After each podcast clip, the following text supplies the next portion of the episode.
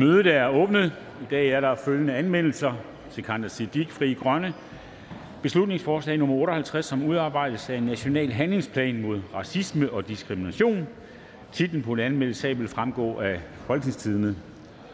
Så vil jeg gerne gøre opmærksom på, at vi i dag, men også i den kommende uge, tirsdag og onsdag, har ganske mange afstemninger tilbage, og derfor skal vi tilbringe en del tid hernede i salen. Og jeg vil gerne, inden vi går i gang med det første punkt på dagsordenen, opfordre kollegaerne til at vise den nødvendige hensyn, få spritet af, hold afstand, pas afstand, når vi går ud af en af salen. Det gælder også, når vi er rundt omkring i mødelokalerne. Vi må bare sige, at der er en, øh, en stigende situation øh, omkring smitte, og det gælder også, at øh, vi skal tage stor hensyn til hinanden. Og endelig vil jeg gøre opmærksom på, at vi har mulighed for test, og det beder jeg også om, at man benytter sig af. Det, som er opført som nummer 15 på dagsordenen, kan kun med tingets samtykke behandles i dette møde, og hvis ingen gør indsigelse, betragter jeg samtykke som givet. Det er givet. Det første punkt på dagsordenen er tredje behandling af lovforslag nummer L 14, forslag til lov om ændring af straffeloven, retsplejeloven, hvidvaskningsloven og forskellige andre love af justitsministeren. Der er ikke stillet ændringsforslag. Er der nogen, der ønsker at udtale sig? Da det ikke er tilfældet, så går vi til afstemning, der stemmes om lovforslagets endelige vedtagelse, og der kan stemmes.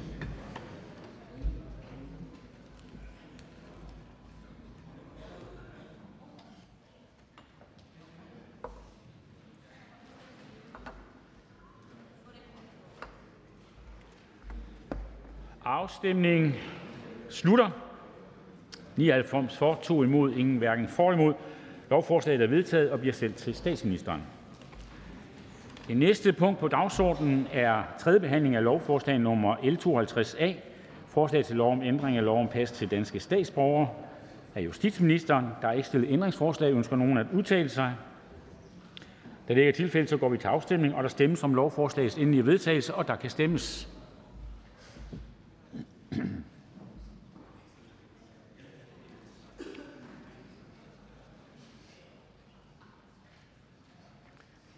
Afstemningen slutter. 101 for, ingen imod, ingen hverken for eller imod. Lovforslaget er vedtaget og bliver sendt til statsministeren. Det næste punkt på dagsordenen er tredje behandling af lovforslag nummer L 52 B. Forslag til lov om ændring af lov om centralt personregister af justitsministeren. Der er ikke stillet ændringsforslag. Er der nogen, der ønsker at udtale sig? Det gør hr. Christian Juhl, Enhedslisten. Værsgo. Tak for det. Uh, uret virker ikke op. Hvad skal der stå i passet, hvis man kommer fra Palæstina? Ja, indtil i dag, der har der skulle stå Israel og Mellemøsten, men aldrig Palæstina eller Vestbredden eller Gaza eller Øst-Jerusalem.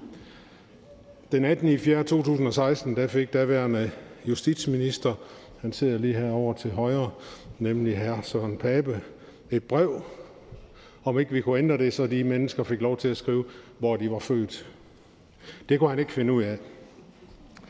Så måtte vi jo kalde til samråd. Der kunne han heller ikke finde ud af det. Han mente, det var problematisk, at vi øh, ændrede på det, fordi det var et sikkerhedsspørgsmål. Så måtte vi forklare ham, at sikkerhed beror ikke på, hvor man er født, men det beror på øjeniris eller fingeraftryk eller CPR-nummer. Han blev også svar skyldig, og vi undersøgte i en række andre lande, om man også havde samme holdning, og det havde man ikke. Nå, ja, så måtte vi jo have et samråd mere, men ministeren kunne ikke svare på os, om vi kunne få det ændret, og der var ingen argumenter. Han smågrinede lidt og, og tænkte, nej, kunne vi se på ham? Nej, det kan jeg ikke finde ud af det her, men jeg vil ikke stemme for, eller ordne løse problemet. Det må øh, indrigsministeren gøre, sagde han så. Så spurgte vi indrigsministeren. Han sagde, nej, det må transportministeren gøre, fordi kørekort hører under transportministeren. Og sådan fornøjede vi os helt frem til 2017, den 30. 11., hvor vi havde et samråd med tre borgerlige ministre, der ikke kunne finde ud af, hvem der havde ansvaret, ikke kunne finde ud af, at der ingen sikkerhedsspørgsmål var længere, og ikke kan finde ud af at sige, ja, det ordner vi lige i et ruf, sådan det kan vi sagtens ordne hurtigt.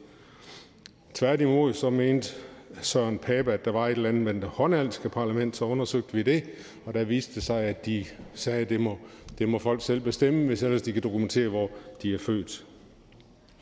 Sådan kan tiden gå. Vi tog et paragraf 20 spørgsmål, og vi tog sågar den 25. i 4. 2019 et beslutningsforslag ned i salen, hvor hr. Søren Pape og kompagni dumstædigt fastholdt en holdning, der ikke havde et eneste argument bag sig.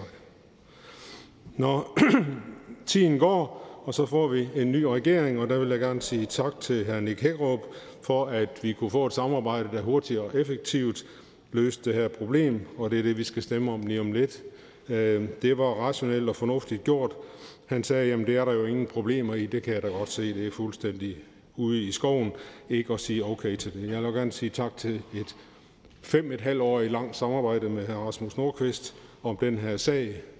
Øh, den kan forekomme lille for nogen, men prøv selv at tænke. Hvis man får at vide, at der må ikke stå Palæstina i sit pas, hvis man er født før 1948, der skal stå Israel. Hvilken fornemmelse det var. Der fandtes ikke en stat, der hed Israel før 1948, da personen i øvrigt blev født. Hvor ulogisk kan politik egentlig være?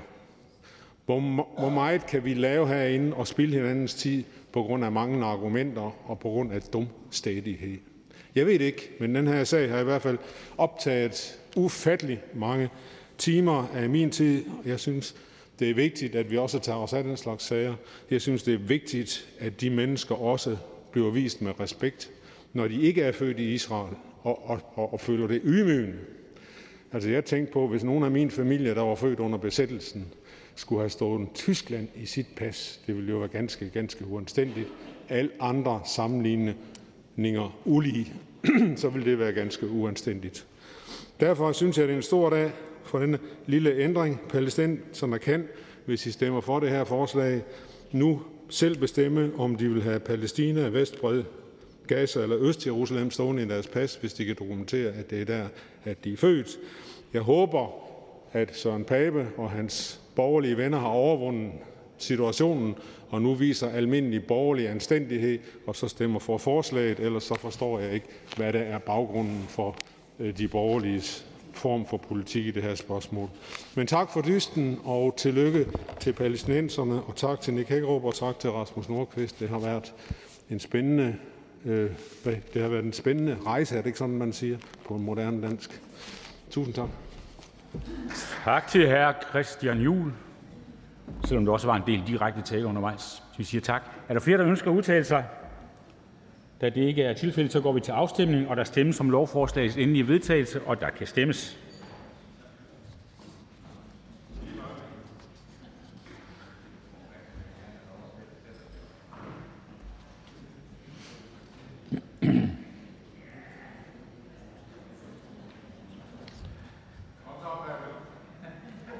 Så er afstemningen afsluttet. 59 for, 42 imod, ingen hverken for eller imod. Lovforslaget er vedtaget og bliver sendt til statsministeren. Det næste punkt på dagsordenen er tredje behandling af lovforslag nummer L 51, forslag til lov om ændring af lov om ændring af kriminalloven for Grønland og retsplejeloven for Grønland af justitsministeren. Der er ikke stillet ændringsforslag. Ønsker nogen at udtale sig? Da det ikke er tilfældet, så går vi til afstemning, og der stemmes om lovforslagets endelige vedtagelse, og der kan stemmes.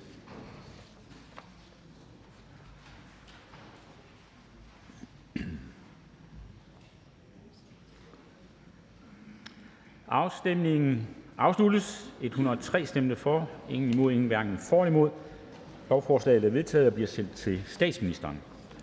Det næste punkt på dagsordenen er tredje behandling af lovforslag nummer L 54, forslag til lov om for Grønland om identifikation af aktionærer og videregivelse af oplysninger og lettelse af udøvelse af aktionærrettighederne af erhvervsministeren. Der er ikke stillet ændringsforslag. Ønsker nogen at udtale sig? Da det ikke er tilfældet, går vi til afstemning, og der stemmes om lovforslagets endelige vedtagelse, og der kan stemmes.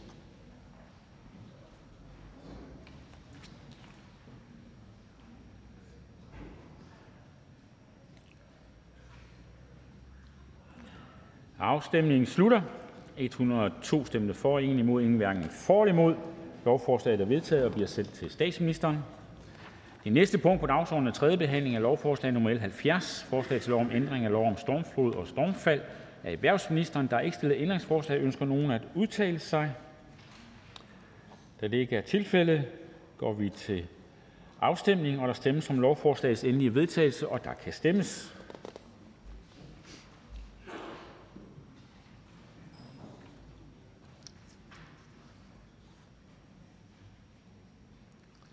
Afstemningen slutter. 102 for, ingen imod, ingen hverken for eller imod. Lovforslaget er vedtaget og bliver sendt til statsministeren.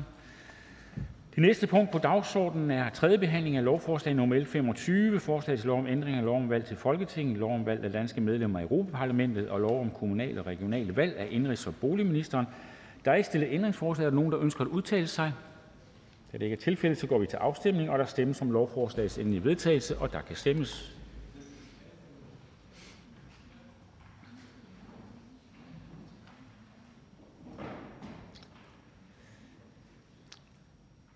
Afstemningen slutter. 101 for, ingen imod, ingen hverken for eller imod. Lovforslaget er vedtaget og bliver sendt til statsministeren. Det næste punkt på dagsordenen er: tredje behandling af lovforslag nr. 58: Forslag til lov om ændring af lov om frikommunenetværk. af indenrigs- og boligministeren Der er ikke stillet ændringsforslag. Er der nogen, der ønsker at udtale sig? Da det ikke er tilfældet, går vi til afstemning. og Der stemmes om lovforslagets endelige vedtagelse, og der kan stemmes.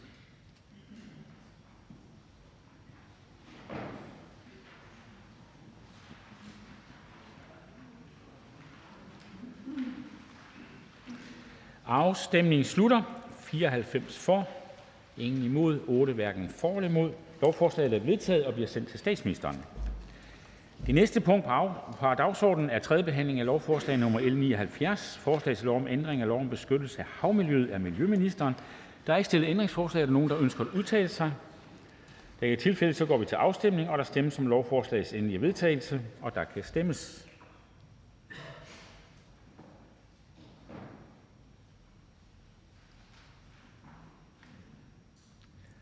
Afstemningen slutter. 99 for, 2 imod, ingen hverken for eller imod. Lovforslaget er vedtaget og bliver sendt til statsministeren.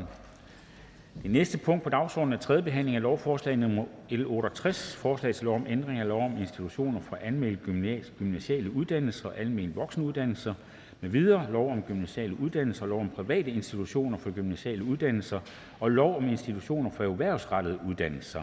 Af børne- og undervisningsministeren Der er ikke stillet ændringsforslag. Er der nogen, der ønsker at udtale sig? Da det ikke er tilfældet, så går vi til afstemning. og Der stemmes om lovforslagets endelige vedtagelse, og der kan stemmes.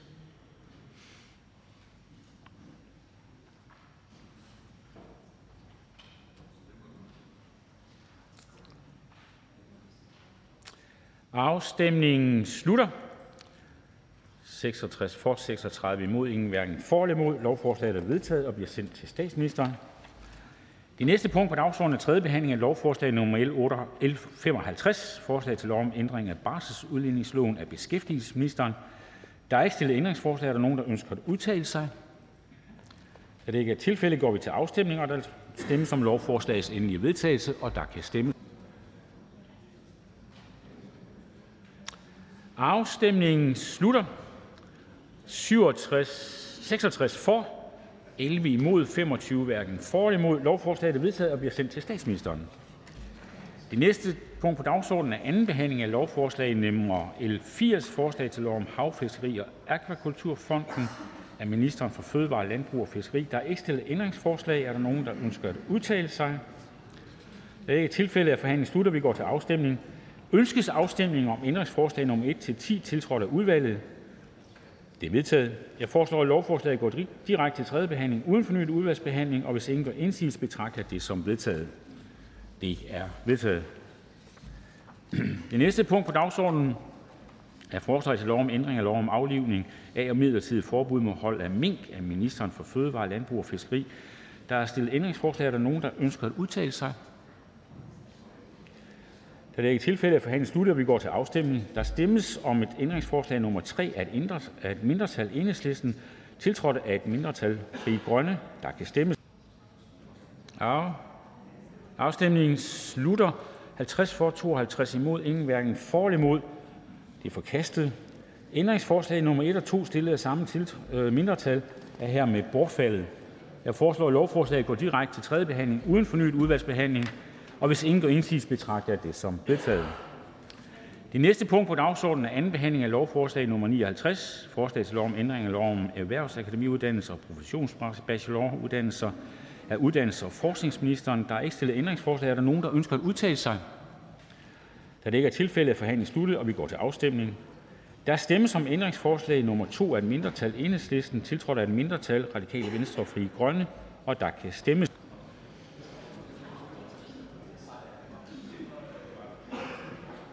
Afstemningen slutter. 27 for, 74 imod, ingen hverken for eller imod. Det er forkastet. Herefter er ændringsforslag nummer 1 og 3 stillet af samme mindretal bortfaldet. og Jeg foreslår, at lovforslaget går direkte til tredje behandling uden fornyet udvalgsbehandling. og Hvis ingen gør indsigelse, betragter jeg til som vedtaget. Det er vedtaget. Ja, men øh, det er der ikke noget, der nu, men det, klart, det gik jo, som det skulle. Det næste punkt på dagsordenen er anden behandling af lovforslag nummer 84, forslag til lov om ændring af lov om anvendelse af tvang i psykiatrien med videre og sundhedsloven. Af sundhedsministeren. Der er ikke stillet ændringsforslag. Er der nogen, der ønsker at udtale sig? Det gør fru Jane Heitmann, Venstre. Værsgo.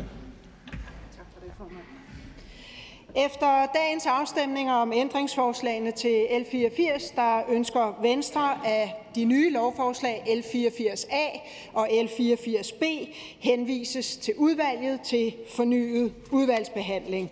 Venstre kan støtte dagens ændringsforslag, men vi ønsker, at der evalueres på de dele af lovforslagene, som indeholder både væsentlige og principielle ændringer i gældende retstilstand og patientrettigheder. Tak for det. Øh, jeg vil bare sige, vi har meget styr heroppe lige nu, så hvis der er ting, der man har stemt forkert, så kan det klares, når vi er færdige med afstemningerne. Ellers bliver det, bliver det øh, lidt for forvirrende for os. Jeg skal lige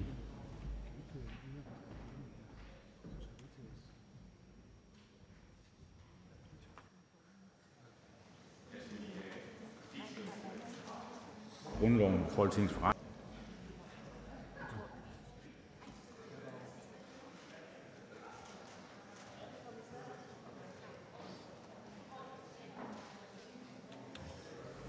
Vi har overholdt alle regler. Det næste punkt på dagsordenen er anden behandling af lovforslag nummer 84, forslag til lov om ændring af lov om anvendelse af tvang i psykiatrien med videre og sundhedsloven. Øh, Ja, og der var det, vi havde Jan Heitmann, som var oppe og beder om at trække tilbage. Det vender jeg tilbage til i slutningen af det her. Så skal jeg sige, øhm, er der flere, der ønsker ordet? Da det ikke er tilfældet, så går vi til afstemning. Der ønskes der afstemning om ændringsforslag nummer 1 af et mindretal SF og Enhedslisten, tiltrådt af et flertal Socialdemokratiet, Venstre, Dansk Folkeparti, Radikale Venstre, Konservative Folkeparti og Fri Grønne, om at lovforslaget deles i to. I to. Dermed er deling af lovforslaget i to vedtaget. Der stemmes herefter om det under punkt A nævnte lovforslag. Ønskes afstemning om ændringsforslag nummer 2 af et mindretal (SF og Enhedslisten), tiltrådt af et bredt flertal, eller ændringsforslag nummer 3 og 4, tiltrådt af et flertal? Derefter stemmes der under det under B nævnte forslag. Der stemmes om ændringsforslag nummer 5 af et mindretal (Dansk Folkeparti), tiltrådt af et mindretal (Venstre og og der kan stemmes om ændringsforslag nummer 5. Værsgo.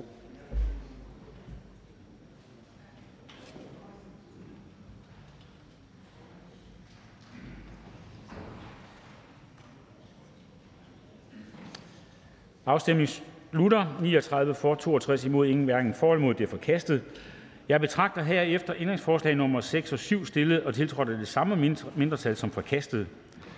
Der er stillet forslag om, at lovforslaget henvises til fornyet udvalgsbehandling. Det er vedtaget, og det er begge lovforslag, som skal til fornyet udvalgsbehandling.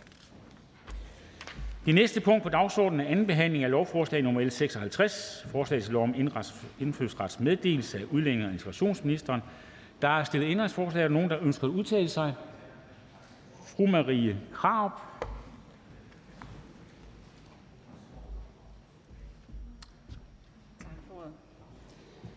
Dansk Folkeparti har stillet to ændringsforslag til øh, L 56. Dansk Folkeparti ønsker med disse to øh, ændringsforslag at udtage alle ca. 530 personer fra den islamiske landegruppe, det vil sige fra mellemøstlige nordafrikanske lande plus Pakistan og Tyrkiet, de såkaldte MENAP-lande, for efterfølgende at sætte disse personer over på et andet lovforslag, sådan at det kan tydeliggøres, hvilke partier der stemmer for at give statsborgerskab til borgere fra MENAP-lande, og hvilke partier der stemmer imod. Dansk Folkeparti vil stemme imod, fordi vi ønsker at undgå, at Danmark bliver islamiseret, Og det bliver Danmark naturligvis, hvis en meget stor andel af landets borgere har en islamisk kultur.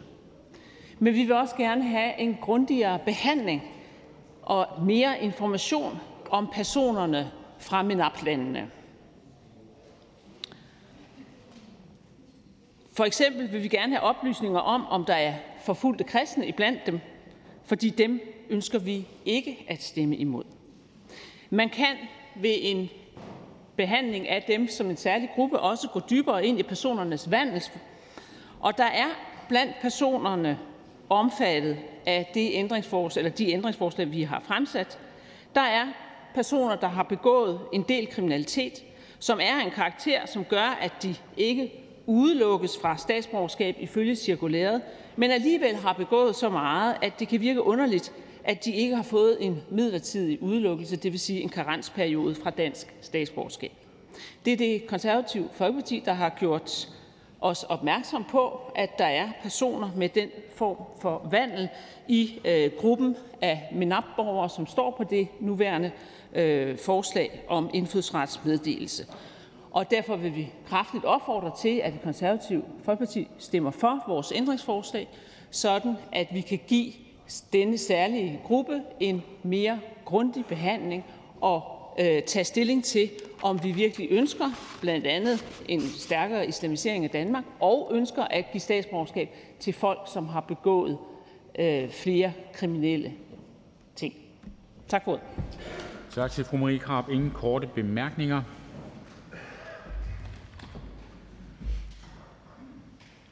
Tak for det.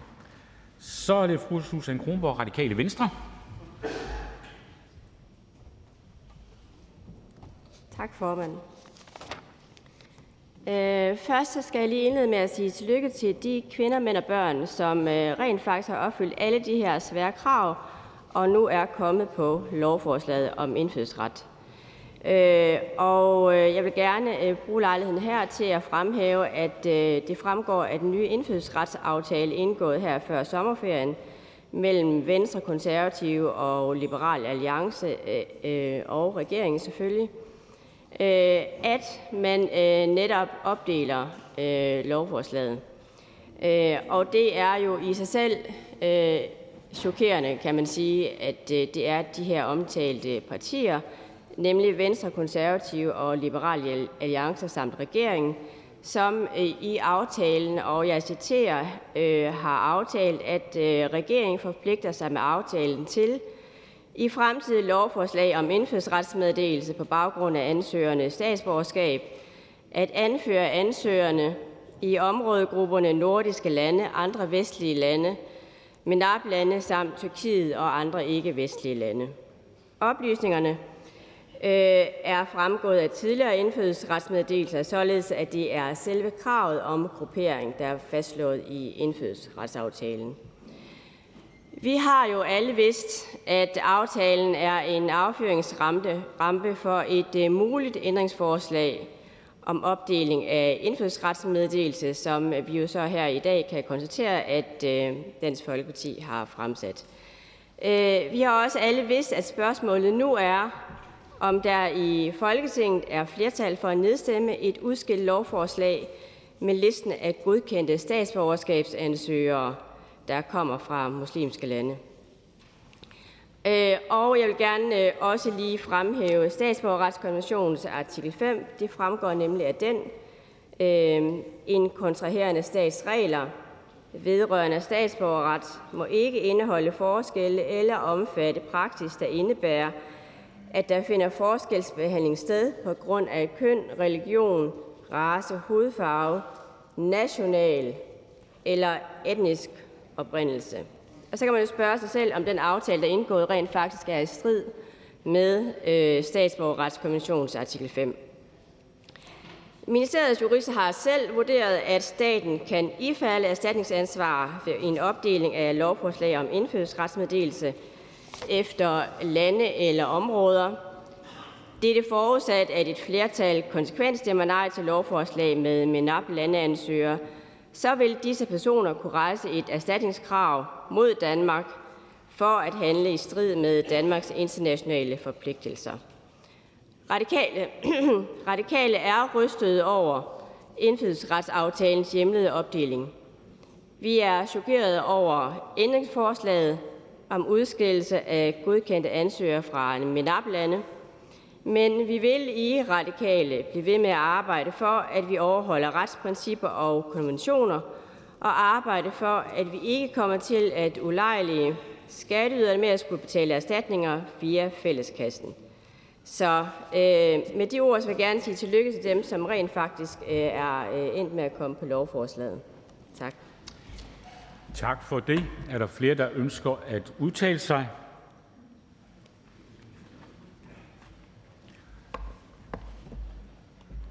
Tak for det, Susan. Da det ikke er tilfældet, så er forhandlingen sluttet, og vi går til afstemning. Der stemmes om ændringsforslag nummer 1 af et mindretal, tiltrådt af et mindretal Nye Borgerlige, og der kan stemmes om ændringsforslaget.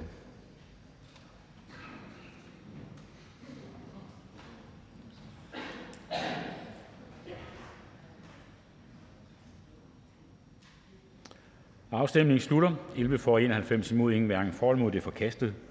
Ønskes afstemning om ændringsforslag nummer 2 og 3, tiltrådt af et flertal, eller om ændringsforslag nummer 4 og 5, tiltrådt af udvalget?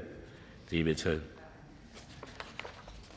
Der stemmes om ændringsforslag nummer 6, stillet af mindretal Dansk Folkeparti, tiltrådt af et mindretal Nye Borgerlige, og der kan stemmes.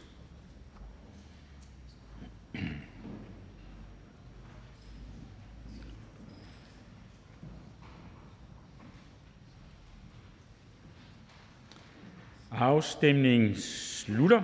11 for, 91 imod, ingen hverken for eller imod. Det er forkastet. Ønskes afstemning om ændringsforslag 7-9, tiltrådt af udvalget? Det er vedtaget. Jeg foreslår, at lovforslaget går direkte til tredje behandling uden fornyet udvalgsbehandling.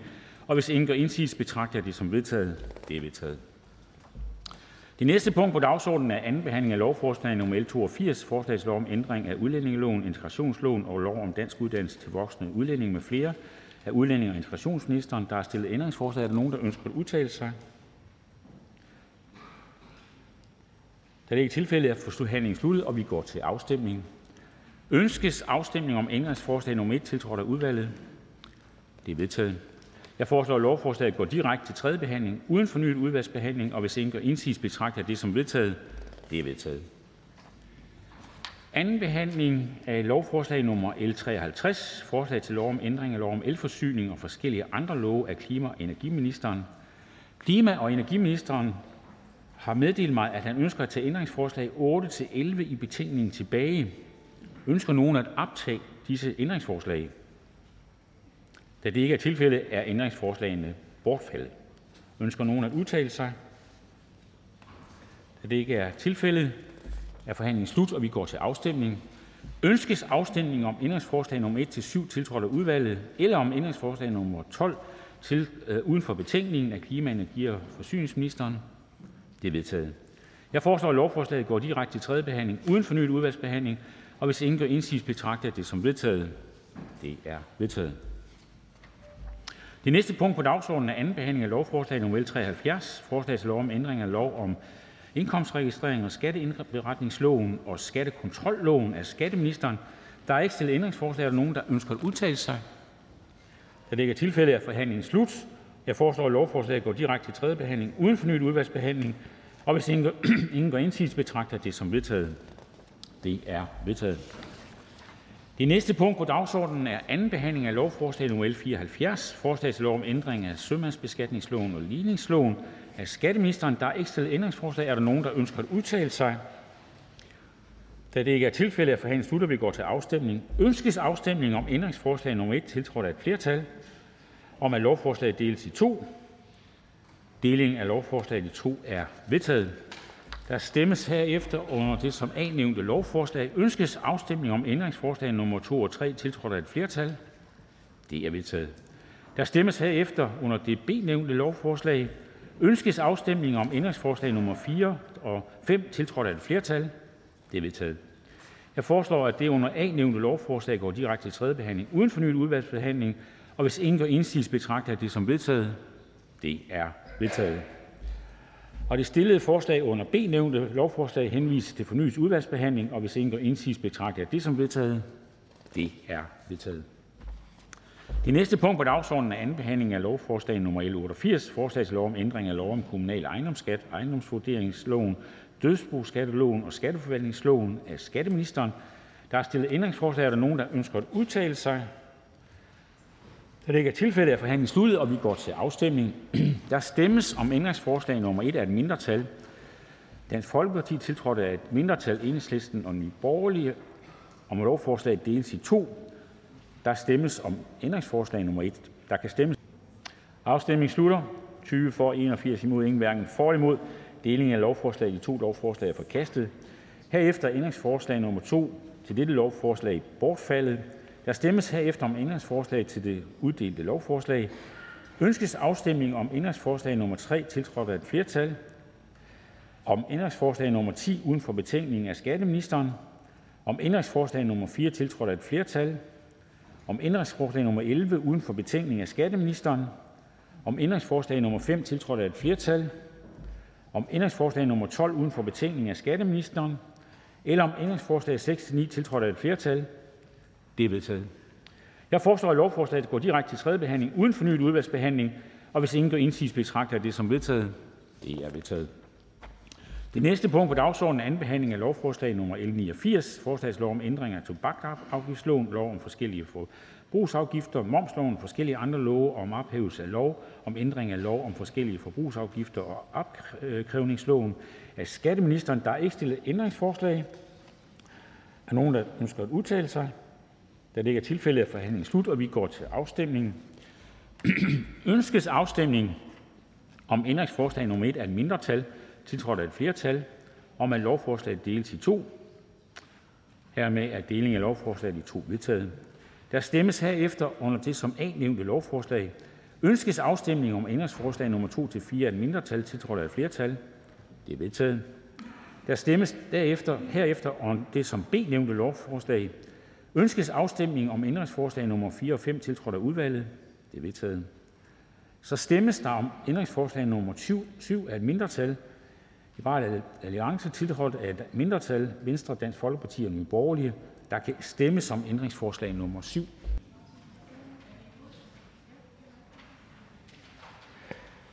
Jeg kan læse op igen.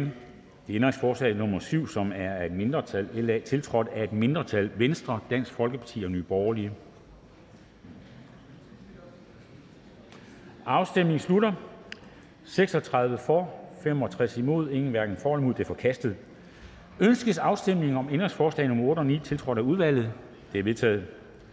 Der stemmes om ændringsforslag nummer 11 af et mindretal (LA), tiltrådt af et mindretal (Venstre, Dansk Folkeparti og Ny Borgerlige), og der kan stemmes.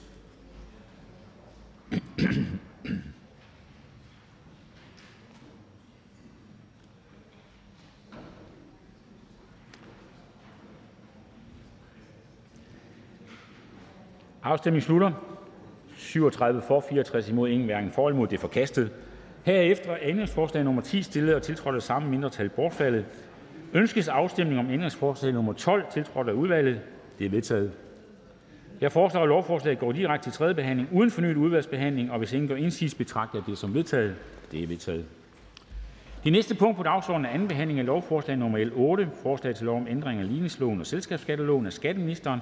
Der er stillet ændringsforslag. Er der nogen, der ønsker at udtale sig? Da det ikke er tilfældet, er forhandlingen sluttet, og vi går til afstemning. Ønsket, ønskes afstemning om ændringsforslag nummer 1 og 2, tiltrådt af udvalget? Det er vedtaget. Der stemmes om ændringsforslag nummer 3 af et mindretal Venstre, tiltrådt af et mindretal Dansk Folkeparti, Nye Borgerlige og Liberal Alliance. Der kan stemmes.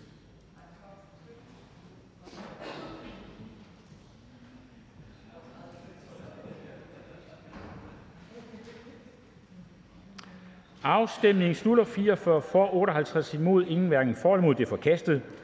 Herefter er ændringsforslag nummer 5 og 6 stillet og tiltrådt af samme mindretal bortfaldet. Ønskes afstemning om ændringsforslag nummer 4 tiltrådt af udvalget? Det er vedtaget.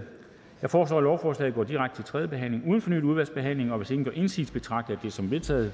Det er vedtaget. Det næste punkt på dagsordenen er anden behandling af lovforslag nummer L 90, forslag til lov om ændring af lov om godkendelse af syn af køretøjer af transportministeren. Der er stillet ændringsforslag. Er der nogen, der ønsker at udtale sig? Da det ikke er tilfældet, er forhandlingen sluttet, og vi går til afstemning. Ønskes afstemning om ændringsforslag nummer 1 og 2, tiltrådt af udvalget? Det er vedtaget. Jeg foreslår, at lovforslaget går direkte til tredje behandling uden fornyet udvalgsbehandling, og hvis ingen gør indsigelse, betragter jeg det som vedtaget. Det er vedtaget. Det næste punkt på dagsordenen er anden behandling af lovforslag nummer L 18. Forslag til lov om ændring af lov om ligestilling af kvinder og mænd, lov om forbud mod forskelsbehandling på arbejdsmarkedet med videre, straffeloven og forskellige andre love af ministeren for ligestilling. Der er stillet ændringsforslag. Er der nogen, der ønsker at udtale sig? Da det ikke er tilfældet, forhandlingen slutter. Vi går til afstemning. Der stemmes om ændringsforslag nummer 1 af et mindretal konservative Folkeparti, tiltrådt af et mindretal Venstre, Nye Borgerlige og Liberale Alliance om vedtaget, øh, vedtagelse om, at lovforslaget deles i to, og der kan stemmes.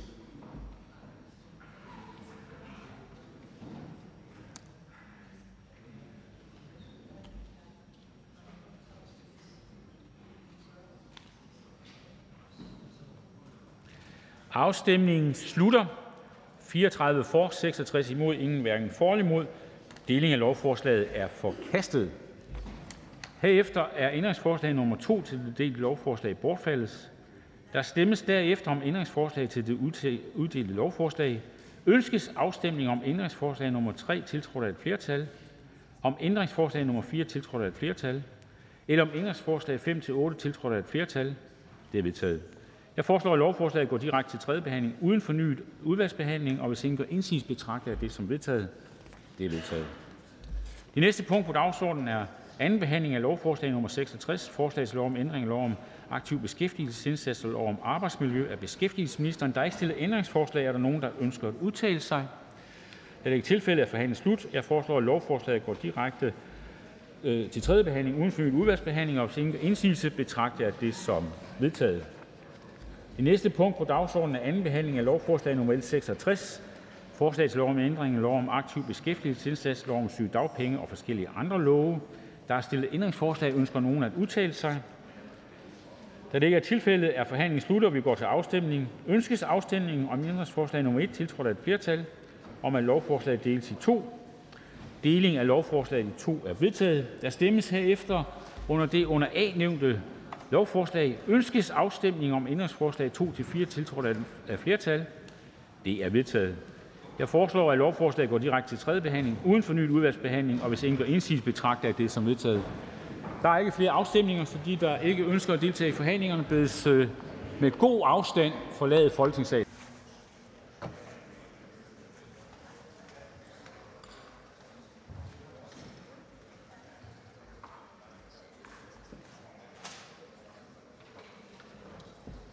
Nu synes jeg, der er givet så meget tid, at øh, nu er der ikke øh, flere, der skal samtale herinde i salen, øh, også når det gælder transportpolitikken.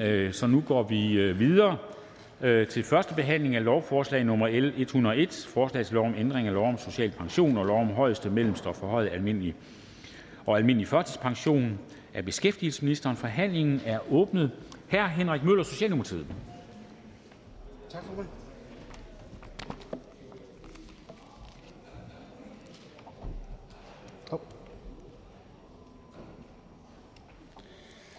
Ja, tak for det.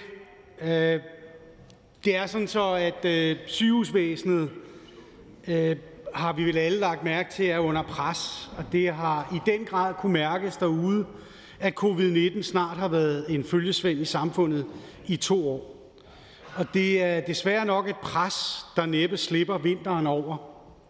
Derfor så indgik regeringen og en række partier en delaftale om en coronavinterpakke til sygehusvæsenet den 5. december 2021. Som en del af den her aftale der er vi blevet enige om at forlænge muligheden for, at pensionister og deres ægtefæller eller samlever kan bidrage i kampen mod corona uden at blive mødt med en økonomisk konsekvens i form af modregning i pensionen. Det er den del af aftalen, vi med det her lovforslag nu skal udmønte. Jeg ved godt, at der under øh, debatten med statsministeren her i tirsdags var lidt et spørgsmål om at sige, jamen hvad med efterlønnen? Hvorfor det er ikke en del af det her?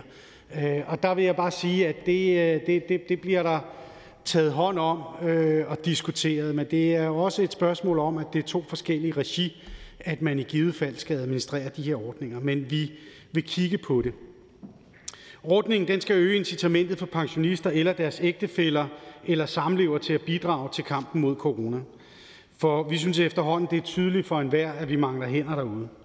Derfor så giver det selvfølgelig heller ikke mening at fastholde en ordning, hvor modregning i pensionen skal afholde nogen for at bidrage, fordi vi har sådan set brug for jer. Med lovforslaget så foreslås det således at videreføre den nuværende ordning, som gælder for både folkepensionister, seniorpensionister og førtidspensionister. Og vi foreslår, at ordningen forlænges, således at den gælder hele næste år. Det bakker vi selvfølgelig op, i, op om fra Socialdemokratiets side af. Tak fordi der er en kort bemærkning til hr. Bent Bøsted, Dansk Folkeparti. Ja, tak for det. Øh, ordføreren var inde på det med efterløn. Øh, det er jo to forskellige regimer, men det er jo det samme effekt, fordi hvis man laver sådan, at hvis man er på efterløn, og man gerne vil yde en ekstra indsats. I dag der er sådan, at bliver modregnet i, i efterlønnen, og der er vist antal timer, man har lov at arbejde, og så bliver modregnet for pension. Hvis man fritager al den ekstra indsats, øh, hvis man laver noget ved corona, det kan være nogle sygeplejer, der kommer ind, det kan være sundhedsassistenter, der tager en ekstra tørn, eller hvad ved jeg, folk, der tager en ekstra tørn, at man så siger, lige nøjagtigt det bliver ikke modregnet i efterløn, men det andet, at man har normalt, det bliver modregnet. Det mener jeg godt, man øh, på forsvarlig vis øh, kan lave. Øh, er det sådan, at Socialdemokratiet vil være med til at lave et ændringsforslag, hvor at det så kommer ind i det her forslag? Jeg mener godt, vi kan tage det med ind, selvom ordføreren siger, at det er et andet regi. Det er et spørgsmål om vilje. Altså det, det, det, det, det tør jeg ikke på stående fod. Nu kigger jeg ned på ministeren, fordi det, jeg ved, der er en, en masse teknikaliteter øh, forbundet med det her, så om det praktisk kan lade sig gøre, det ved jeg ikke. Altså, hvis det kan, så har jeg selvfølgelig ikke nogen problemer med det, men, men jeg bliver nødt til på en eller anden måde at være sikker på, at det er en mulighed. Som jeg nævnte indledningsvis, jamen så tager vi det her omkring efterlønnen med ind. Om det skal med i det her forslag, eller om der skal komme et særligt forslag, det, det, det kan jeg ikke på stående fod svare på. Hr. Bent Bøsted. Jamen tak for det. Jeg har helt forstået for, at ordføreren ikke kan sige ja til det nu her, og derfor tager vi også med beskæftigelsesministeren, fordi det burde være sådan, at det her det vil være med til at give ekstra hænder, fordi der er mange der er på efterløn, der har spurgt, kan vi ikke også få lov at øh, yde en ekstra indsats her? De ved, når, når hele systemet er presset, og vi har nogen, der går på efterløn, der egentlig gerne vil give en ekstra hånd med. Det burde være til at kunne øh, løse politisk. Men jeg tager lige med, øh, med beskæftigelsesministeren, men jeg kan, jeg kan forstå, at ordføreren for Socialdemokratiet absolut ikke er afvisende for det her. Det er helt korrekt forstået, her Ben Bøsted, og jeg er sådan set enig i, i dine betragtninger. Så er det fru Jette Gottlieb, Enhedslisten. Ja, tak for det. Altså, jeg værdsætter jo meget, at Socialdemokratiet går ind for at lave en løsning på det felt. Øh, og jeg kan ikke se ret mange andre muligheder end at lave et ændringsforslag til det her lovforslag, selvom det vedrører anden lovgivning end den, som det her lovforslag vedrører, fordi substansen er den samme. Det plejer ikke at være nogen forhindring for at lægge alle mulige ting sammen, og det kan lade sig gøre at lave det som et ændringsforslag. Så jeg kan ikke se nogen begrundelse for ikke at øh, få sat i værk. Altså, vi er i gang med en hastelovgivning. Vi har en uge til at få det vedtaget. Øh, det må kunne gøres. Det kræver lidt ekstra arbejde, det er jeg ikke i tvivl om. Men jeg vil spørge, hvis det bliver stillet som et ændringsforslag, vil Socialdemokratiet så stemme for det? Hvorfor? Jamen, jeg, jeg, jeg tror, jeg vil henholde mig til det svar, jeg gav før til hr. Ben Bøsted. Det er, at, at, at, at hvis, hvis, hvis det øh, under, under nogle omstændigheder er en mulighed, så kan jeg ikke se, at der, der nødvendigvis skulle være problemer med det. Men jeg bliver nok nødt til at henvise i forhold til, til ministeren, som er inde øh, i forhold til ministeriet og de teknikaliteter, der kan være i, i forbindelse med det. Men, men som sagt, det er jo ikke politisk modvilje. Det er, det er jo et spørgsmål om, hvordan vi praktisk kan gøre det her på, på, på den rigtige måde. Ja, det er godt, Tak. Så siger vi tak til ordføreren. Ikke flere kort bemærkninger.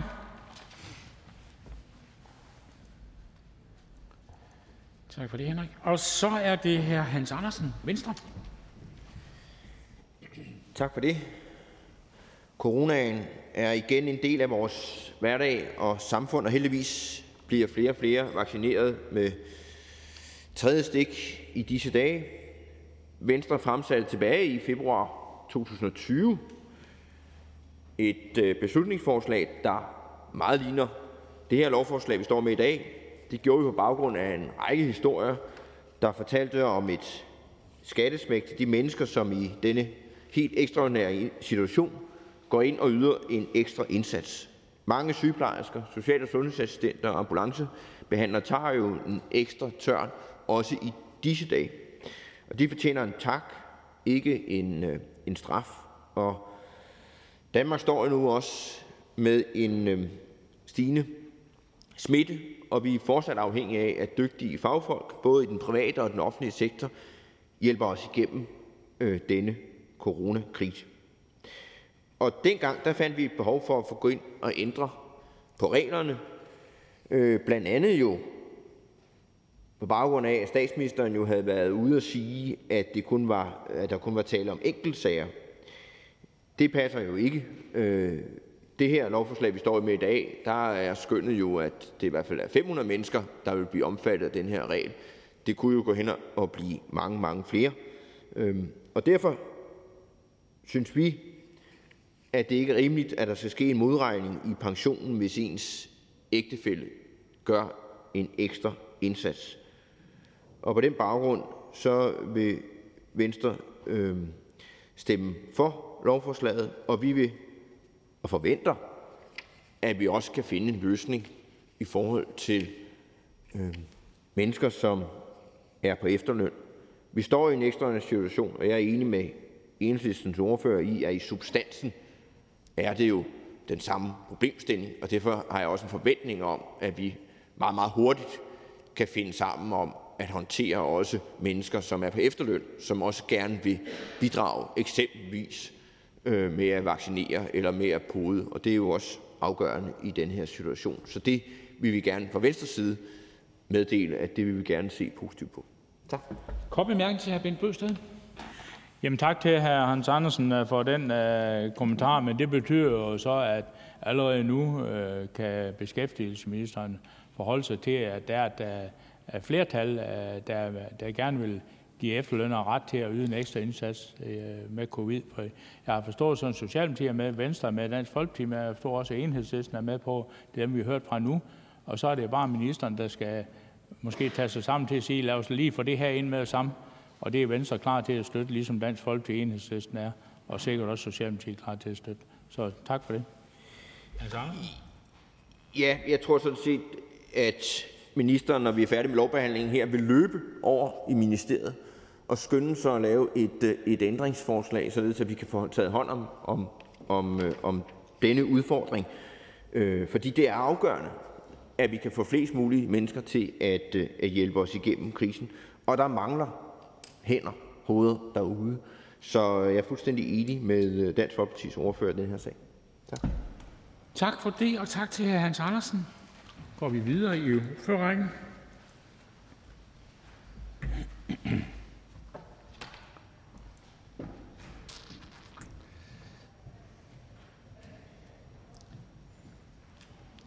Hr. Bent Bøsted, Dansk Folkeparti. Tak for det, formand. Jamen, det er jo lidt opløftende her øh, med det her forslag. Allerede nu er der positive tilkendegivelse vedrørende efterlønnen. Øh, vi synes jo i Dansk Folkeparti, at det er rigtig godt, at, at den ordning bliver forlænget. Jeg har så lige savnet, at regeringen måske har taget kontakt til den kreds, der i foråret der indførte Øh, loven i februar 2021 med, med ordningen.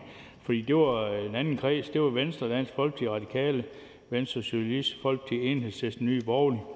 Der indgik den aftale i 2021. Så tager regeringen det så med i finansloven og siger, nu gør vi noget.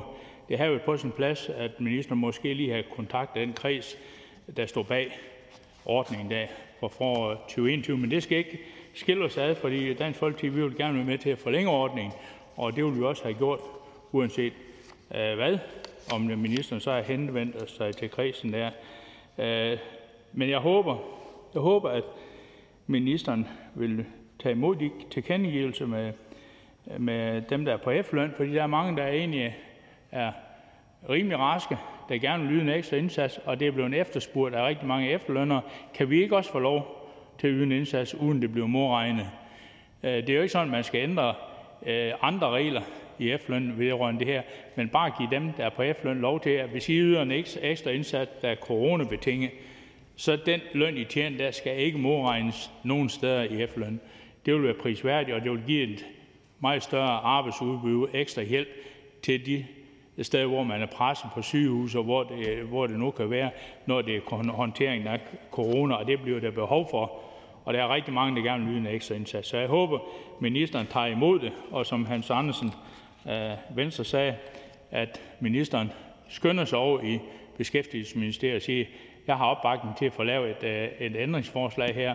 Der er bred opbakning indtil, indtil videre, og må ikke der er flere partier, dem der ikke har sagt noget endnu, der vil bakke op om, at vi skal lave ændringsforslag på efterløn. Men i hvert fald så har vi positive tilkendegivelser fra Socialdemokratiet, fra Venstre, Dansk Folkeparti og fru Jette Gottlieb Enhedslisten. Kommer nok også ind på, på talerstolen, og må, og må ikke også Ja, og må ikke også der er andre, der så kommer, så ministeren bare øh, skal få det effektueret hurtigst muligt. Men Dansk Folkeparti støtter forslaget. Tak for det, og tak til hr. Bent Bøgsted. Bent, vil du lige tørre af?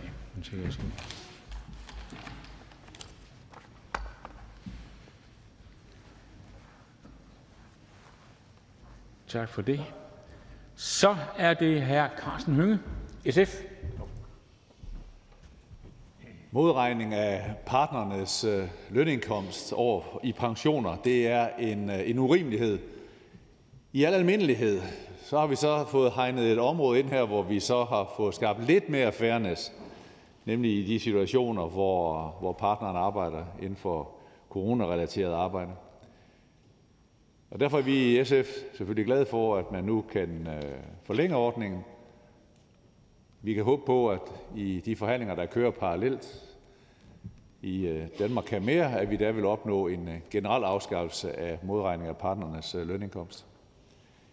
Og så i forhold til efterlønner vil jeg så bare sige, at SF jo allerede i tirsdags rejste sagen, hvor SF's formand, fru Pia Olsen Dyr, rejste over for statsministeren, og allerede i tirsdags tilkendegav, at SF selvfølgelig synes, at modregning i efterlønnen øh, også skal ophæves i de her situationer. SF kan støtte forslaget. Tak til hr. Karsten Hønge. Og det betyder, at vi går videre i ordførerrækken.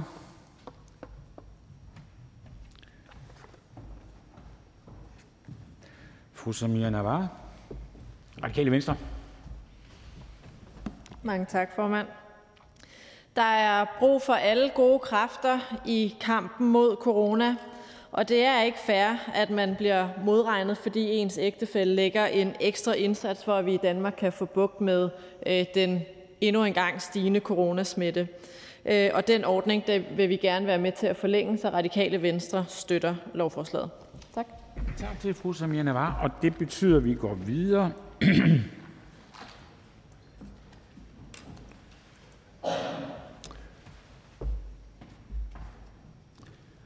Fru Jette Gottlieb, Enhedslisten. Ja, tak for det. Ups. De sidder godt fast. Ja, presse, presset på sygehusvæsenet er en realitet. Det ved vi alle sammen. Og for at hjælpe på presset, så letter man her øh, muligheden for at gøre en ekstra indsats. Den allerede etablerede ordning udløber med årets udgang, og derfor er det forslag øh, beregnet til at forlænge ordningen. Med den her ændring så er vi jo faktisk i gang med at skabe en ny normal, for det bliver hele næste år. Og det er jo egentlig meget godt, for det rører jo ved det mere principielle, om ægtefællers gensidige afhængighed er en god idé. Det mener vi ikke i enhedslisten. Vi er principielt modstandere af denne gensidige afhængighed. Og vi er derfor fuldstændig klar til at bruge de erfaringer, vi får på det her område, til at nå frem til at få afskaffet modregningerne permanent, og ikke kun når det ud fra forskellige betegnelser, hvad hedder det, ud fra forskellige situationer er øh, behendigt at gøre det af forskellige grunde. Så vi ser altså frem til, at man kan ud fra det her få erfaringer, der fører frem til, at vi kan afskaffe modregning permanent. Når det er sagt, så siger jeg, øh, jeg skal nok lade være at stille ændringsforslag om det, Øh, når det er sagt, så siger jeg også, at vi støtter øh, forlængelsen af ordningen, øh, og vi er meget opsat på at få lavet et ændringsforslag, som kan føre hen til, at den også kommer til som fuldstændig konsekvent også at komme til at gælde efterlønnere. Og så vil jeg sige, at der er selvfølgelig forskellige små øh, byråkratiske benspænd i den her ordning. For eksempel, at man altså faktisk først får pengene to år efter, at man har ydet den ekstra indsats og man selv skal søge om det, og det kræver, at man er inde i byråkratiet, og det kræver, at man forstår ordningerne og præcis, hvornår man skal indberette og alt sådan noget. Det er ikke godt, men sådan er det jo, når vi laver hastelove. Men enhedslisten støtter det her forslag og ser frem til ændringsforslaget fra ministeriet. Tak til fru Jette Gottlieb. Det betyder, at vi kan gå videre til hr. Niels Flemming Hansen, Konservativ Folkeparti. Mange tak for det. Jamen, øh, vi skal heller ikke tæske meget langhalm på det her. Øh, vi er jo glade for alle de mennesker, som kan og vil øh, gøre en ekstra indsats øh, hver dag for at sørge for, at vores borgere i Danmark bliver vaccineret. Det er vi rigtig glade for. Der er ingen tvivl om, at vi bakker op om forlængelsen af muligheden for for den her ordning. Og samtidig ser vi selvfølgelig gerne, at vi får efterlønnere med. Vi kunne alle læse Clara Kirkegaard Olsens artikel i Politiken i går, hvor en, en efterlønner, Annelise, får 71 kroner i timen de facto, når alt er trukket fra, og det er jo ikke rimeligt. Så øh, vi bakker op om forslaget og ser som sagt gerne efterlønnere er med på ordningen. Tak til ordføreren. Jeg vil lige spritte af. Det er også. Simpelthen så Så er det hr. Lars Boje Mathiesen, Nye Borgerlige. Værsgo. Tak for det. Jeg skal også gøre det ganske kort. Vi kan godt støtte øh, forslaget. Vi var også med i den oprindelige øh, aftale. Vi synes, det er godt, at de her modregninger de bliver fjernet. Vi så gerne, at de bliver fjernet generelt. Det er jo vores holdning til det. Øhm, og jeg har også et spørgsmål. Det kan være, at ministeren kan svare på det, når man kommer på talerstolen. Øh, Arne-pensionen. Øh, den, den træder jo i kraft her 1. 1. januar øh, og udbetalinger derfra. Øh, bliver de også, for der er en del efterlønner, som træder over i det, også for sundhedspersonale, som træder over i Arne-pensionen her fra, måske fra den første dag, at de så også omfattet af den her modregning, eller hvordan har man tænkt det? Øh, så det er bare sådan et spørgsmål, til, så hvis ministeren kan svare, så er vi fri for at få det udvalgsbehandling og sådan nogle ting. Og hvis de ikke er indbefattet, så synes jeg, det vil være fornuftigt også at indbefatte dem, netop så vi får alt det arbejdskraft ud øh, og arbejde, som det overhovedet er muligt. Tak. Tak til ordføreren. Ingen kort bemærkninger, og derfor går vi videre til hr. Ole Birk Olsen. Vi kommer ikke til at stemme for øh, lovforslaget, ligesom vi ikke stemte for øh, lovforslaget, da det oprindeligt blev indført. Vi går ind for princippet om, at en familie kan ses som en økonomisk enhed, øh, hvor øh, ægtefæller forsørger hinanden. Og det vil sige, at hvis øh, den ene ægtefælle ikke tjener særlig mange penge, så kan den anden ægtefælle udnytte vedkommendes øh, personfradrag Øh, det vil også sige, at hvis øh, den ene ægtefælle tjener rigtig mange penge, så kan den anden ikke gå ned og søge om offentlig tilskud til, sin, øh, til livets opretholdelse. Vi går ikke ind for, at familier, der har store indkomster fra den ene ægtefælle, også kan gå på kommunen og få et tilskud fra skatteyderne til den anden ægtefælle. Det er det generelle princip, og det er der et flertal i Folketinget, der går ind for dette generelle princip. Der er så også et flertal i Folketinget, øh, der ønsker at ophæve det generelle princip, når øh, ægtefæller arbejder i coronarelaterede øh, brancher. Øh, det er vi ikke tilhængere af. Vi kan ikke forstå, at der skal gøres den forskel. Øh, vi forstår ikke, hvorfor corona skal være og coronaarbejde skal være et særskilt fint arbejde, som gør, at man øh, kan undtages fra, at man skal forsørge hinanden i familien, før man går ned på det offentlige og søger om penge. Så vi stemmer imod forlængelsen af en ordning, som vi også stemte imod, da den blev indført. Tak til ordføreren. Der er ikke nogen kort bemærkninger. Og tak for det, Ole. Går vi videre til hr. Jens Rode. KD. Der er nu meget rigtigt i det, her Ole Birk Olsen siger på det principielle plan. Men nu har vi jo sådan set vedtaget, at der er tale om en samfundskritisk sygdom. Og øh, med det en mente, så vil vi øh, bakke op om lovforslaget med i øvrigt støtte til det, som Konservativ Folkeparti øh, har anført her fra Folketingets talerstol, at vi faktisk også synes, at efterlønnerne skal med. Tak for det. Tak til ordføreren. Oh, der var en kort bemærkning til ordføreren fra hr. Ole Birk Olsen. Værsgo.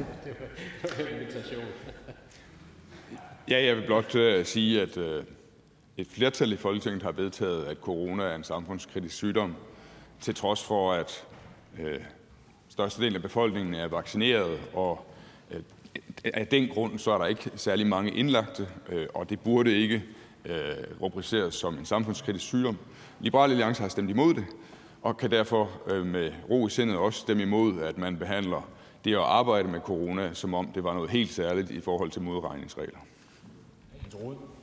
Og det er jo det dejlige ved øh, Liberal Alliance, det er, at uanset om man er enig eller, enig eller uenig i de øh, beslutninger og afstemninger, der er, så er der altid konsistens og en logisk stringens i argumentationen fra hr. Ole Birk Olesen. Så det vil jeg bare gerne øh, kvittere for.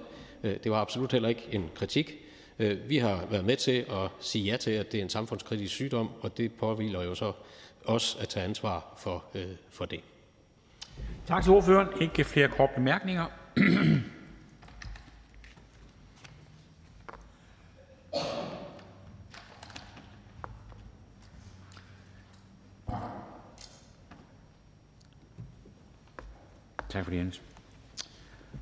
Så er det beskæftigelsesministeren.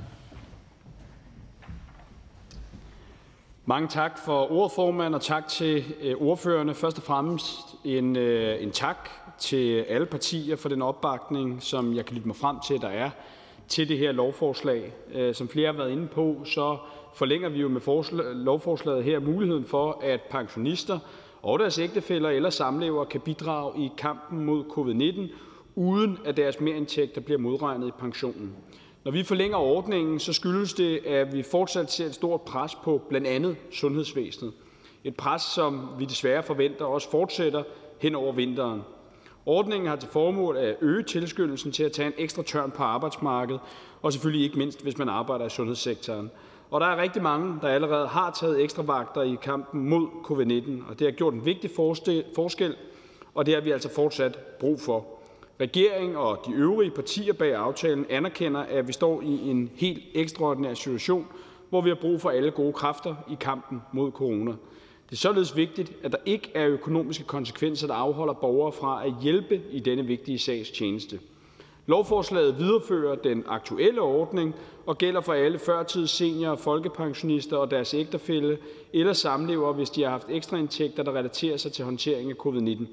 Med lovforslaget fjernes modregningen for covid-19-relateret ekstraarbejde for hele 2022. Og for at undgå modregningen skal pensionister som hidtil indberette de ekstra indtægter til Udbetaling Danmark, som regulerer pensionen herefter. Så er der jo rejst et par spørgsmål under øh, debatten her. For det første, kan man udvide den eksisterende ordning til også at gælde efterlønnere? På regeringens vegne vil jeg bare sige, at det ser vi meget positivt på, og øh, jeg har sendt bestillinger afsted, som undersøger, både hvordan at det i givet fald kan implementeres, og jo ikke mindst også vigtigt, hvad ville merudgifterne ud over det, der er lagt til grund i lovforslaget, være, og på baggrund af det forventer jeg, at vi jo selvfølgelig under anden behandlingen kan øh, have en fælles drøftelse af det. Så er der også af hr. Lars Bøje blevet øh, rejst spørgsmålet omkring øh, modtagere af øh, tidlig pensionydelse. Og der vil jeg bare kort svare, allerede ved etableringen af ordningen blev der taget stilling til, at modtagere af tidlig pension i, i modsætning til en række andre pensionsydelser ikke er omfattet af øh, ægtefælleafhængighed. Øh, og derfor øh, er der ikke behov for at tage særskilt øh, stilling øh, i, i den her ordning. Tak for ordet. En kort bemærkning til hr. Bent Bøsted, Dansk Folkeparti. Jamen, øh, jeg synes, det er positivt, at ministeren vil øh, gå over og se på det med efterlønner, fordi det, det er rigtig træls, når der er mange efterlønnere, der gerne vil yde en indsats, men hvis de gør det, så bliver det modregnet i deres efterløn. Øh, at hvis vi kan få det stoppet, så er det jo dejligt. Og der er jo bred opslutning. Det er næsten alle partier i Folketinget, der synes, det er en god ting, inklusiv ministerens eget parti, synes, det er en god ting for efterlønnere til at yde en indsats. Så jeg håber, at ministeren kommer med et rigtig godt ændringsforslag, så efter, vi kan få efterlønner give lov til at også yde en ekstra indsats i coronatiden. Det er jo kun så lang tid, der er behov for på grund af det her corona. Det er jo ikke alt muligt andet arbejde. Det er det, der er corona-relateret. Det er det, vi, vi taler om. Jo. Tak. Jamen, det korte svar er på, på den direkte øh, forhåbning, som jeg hører fra hr. Ben Bøsted, at, øh, at regeringen vil komme med et rigtig øh, godt forslag, ændringsforslag på ryggen af den her diskussion her, og det vil vi selvfølgelig bestræbe os på. Vi har bare, inden jeg altså, skråsikkert kan stå og svare på, øh, hvordan og hvorledes, så har vi lige behov for at undersøge, hvordan implementerer vi det, og øh, hvad vil det i givet fald koste. Men som sagt, så ser vi meget positivt på det. Fru Jette Gottlieb, Enhedslisten. Jamen, jeg vil spørge ministeren, hvordan han opfatter, at der kan komme ekstra udgifter ud af det. Altså, der er vel på finanslov og alle andre steder afsat penge til, at folk har deres efterløn. Hvis der så opstår en situation, hvor de tager et job, har man så indregnet, at okay, så kan, de, så kan vi trække dem fra? Nej, det har man ikke. Så det vil sige, at pengene er der jo. Det, pengene ligger jo i form af udbetaling af den fulde efterløn. Så der kommer ikke ekstra udgifter af, at man undlader at modregne. Der er nogle indtægter, man går glip af, som man måske allerede var begyndt at synes var en dejlig ting. Men sådan forholder det sig jo ikke. Udgifterne er afsat til at betale den fulde efterløn. Minister? Ja, og, og, og, og det argument kan måske synes fint nok, men på bundlinjen vil det jo stadigvæk føre til, uanset hvad man kalder det, og hvad man mener er retfærdigt, fordi der ligger jo i virkeligheden også et politisk synspunkt i den måde, at fru Jette Gottlieb argumenterer på, så vil det jo føre til øh, statslige merudgifter. Vi har ikke en forventning, tror jeg, om, at de merudgifter vil være mange, men der vil jo være nogen, og det skal man jo forholde sig til. Jette Gottlieb? Altså, jeg forstår ikke, hvor de ekstra udgifter kommer fra. Der er en afsat øh, beløbsramme til at udbetale efterløn til dem, der har ret til efterløn. Hvis der sker en ændring, så kan man aller, allerhøjst komme i en situation, hvor man går glip af nogle uforventede indtægter, fordi folk bliver modregnet, fordi de får en løn. Det kan ikke være rigtigt, at der ligger ekstra udgifter der, men øh, det må vi jo kigge på. Minister?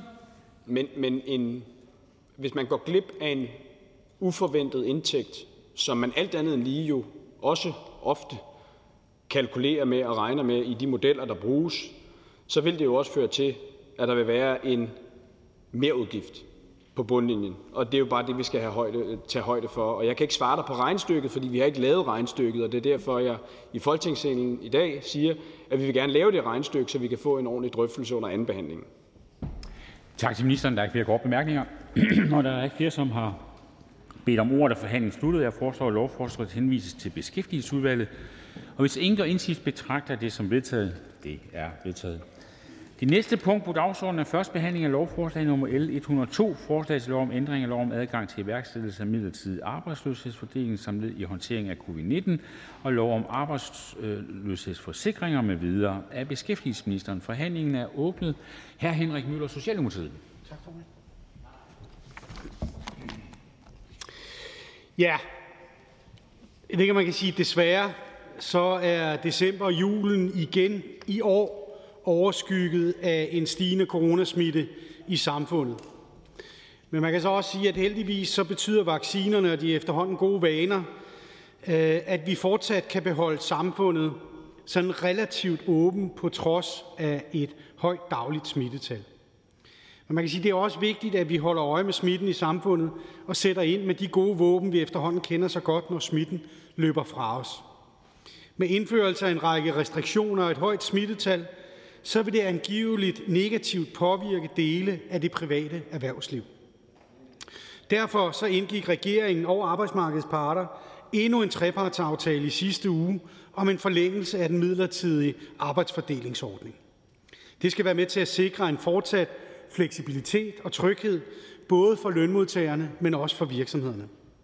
I aftalen er regeringen og arbejdsmarkedets parter enige om at forlænge den midlertidige ordning frem til den 31. marts 2022. Lovforslaget her det er en udmyndning af den aftale, som vi i Socialdemokratiet selvfølgelig bakker op om. For med lovforslaget så forlænger vi den allerede gældende ordning, hvor virksomhederne kan sætte ansatte ned i timer og løn, i stedet for at afskede dem, når omsætningen falder. I stedet så kompenseres de ansatte gennem forhøjet dagpenge. Det skal være med til at holde hånden under både virksomheder, men også arbejdstagerne. Jeg synes, det har vist sig at være et godt redskab, som vi også tidligere har haft stor gavn af.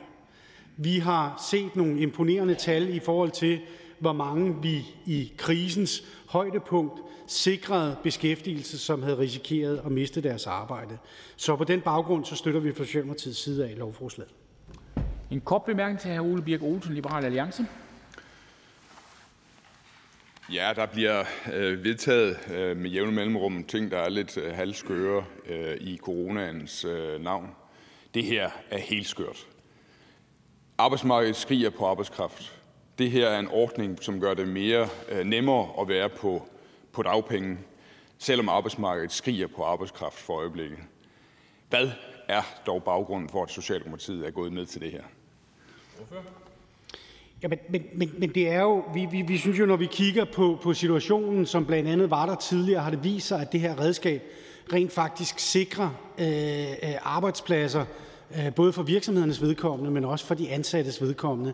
Øh, og det her er som sagt en, øh, en overgangsperiode, hvor vi synes, at, at, at det der med at skulle steppe ind og ud øh, på den måde, giver ikke, giver ikke nødvendigvis nogen mening. Så derfor så kan vi godt forsvare den her ordning.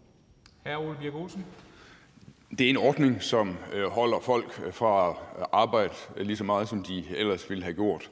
Øh, og det er overhovedet ikke noget, vi har brug for for øjeblikket. Vi har brug for, at folk de lægger en arbejdsindsats. Øh, kan Socialdemokratiet bruge en eller anden undskyldning om, at man blev presset til det her af de venstre ekstreme i enhedslisten eller lignende? Er der et eller andet, som man kan sige som undskyldning for, at man gør noget, der er så skørt? Hvorfor? Ej, det ved jeg ikke, om jeg, vil, om jeg vil acceptere præmissen med at gøre noget, der er så skørt. Øh, fordi så skal man jo på en eller anden måde også smide, smide, smide noget af det her ansvar videre på, på arbejdsmarkedets parter. Som jeg siger, det her det er jo en trepart. Altså det er jo en aftale, man har lavet, kan man sige, med både lønmodtagere og arbejdsgiver, som har haft en interesse i det her. Det er sådan set bare det, vi bakker op omkring. Ikke flere kort bemærkninger, derfor siger vi tak til ordføreren.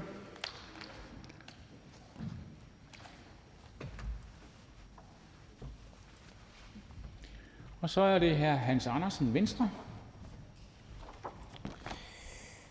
Tak for det.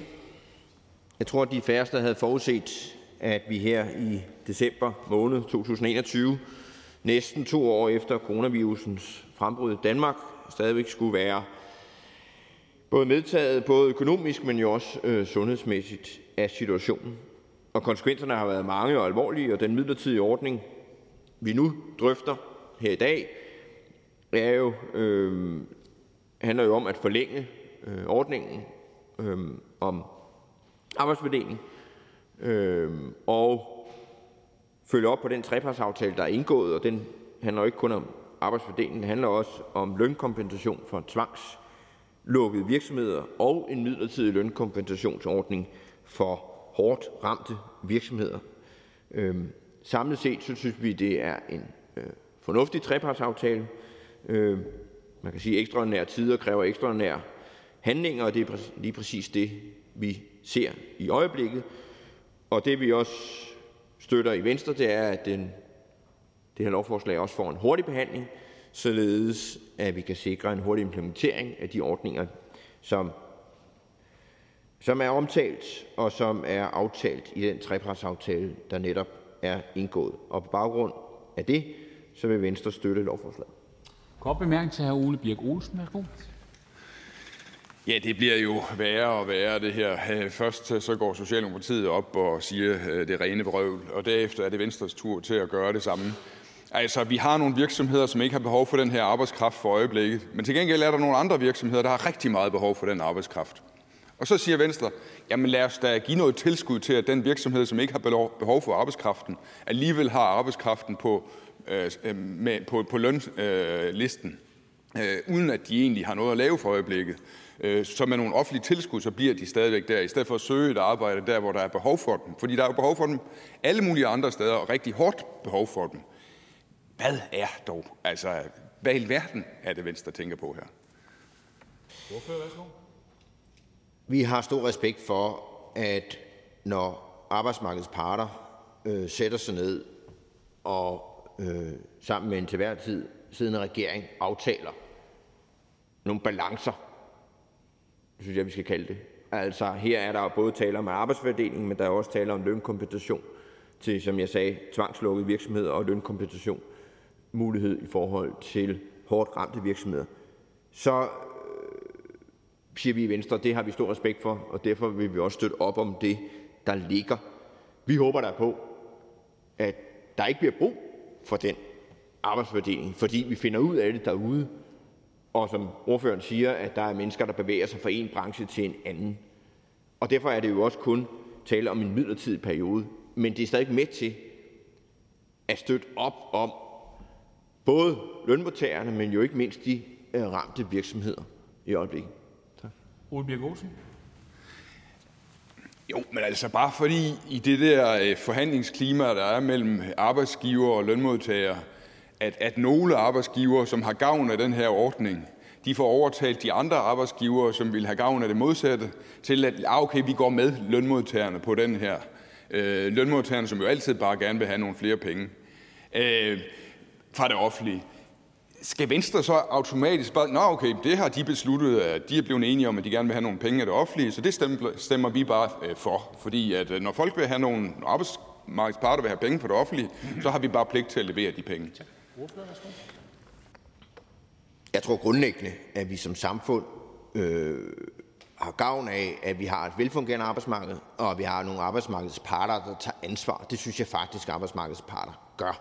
Jeg er helt med på, at der er balancer, således at det her er jo ikke uden udgifter også for vores fællesskab.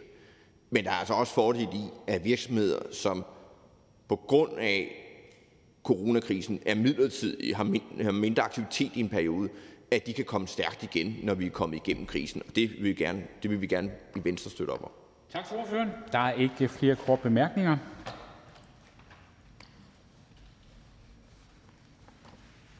Går vi videre til hr. Bent Bøsted, Dansk Folkeparti. Tak for det, formand. Den her lov det er så øh, udspring af en trepartsaftale fra december med arbejdsmarkedets parter. Øh, man kan sige, øh, det er måske en form for at gå med livrem og seler, øh, den her lovgivning, fordi er der brug for den, eller er der ikke øh, brug for den.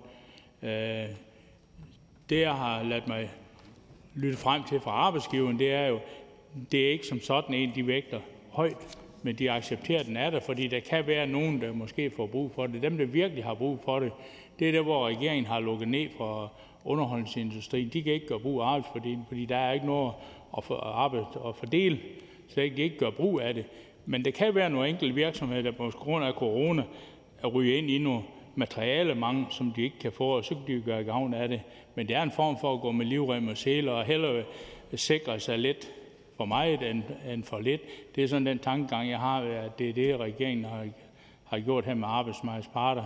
At man så siger, at nu tager vi lige sådan en midlertidig forlængelse, så er vi på den sikre side. Hvis det skulle blive øh, noget, så skulle vi ikke til at døje med efter nytår med en arbejdsfor, lave en ny, øh, ny lov om arbejdsfordeling. Men generelt det, man hører ud fra industrien, håndværker og den slags, så har de ikke brug for arbejdsfordeling nu. De har masser at lave. De mangler, nogle af dem mangler arbejdskraft, øh, men, men der kan være nogen, der kan komme ind i lidt materialemangel, og så kan man måske gøre brug for et øh, par ugers arbejdsfordeling.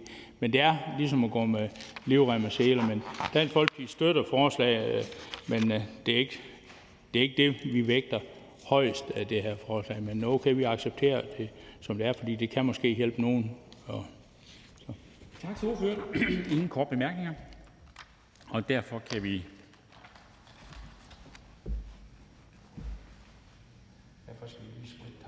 Ja, det er godt. Og rent tavle, ja. Hr. Carsten Hønge, SF. Trepartsaftalen er på en måde sådan samfundssind omsat til sådan helt konkret lovgivning. Det handler om, at vi skal trække hinanden igennem krisen, og på den måde får vi også et stærkt samfund med et stærkt erhvervsliv og nogle gode arbejdspladser. SF støtter lovforslaget. Tak til ordføreren. Ingen korte bemærkninger.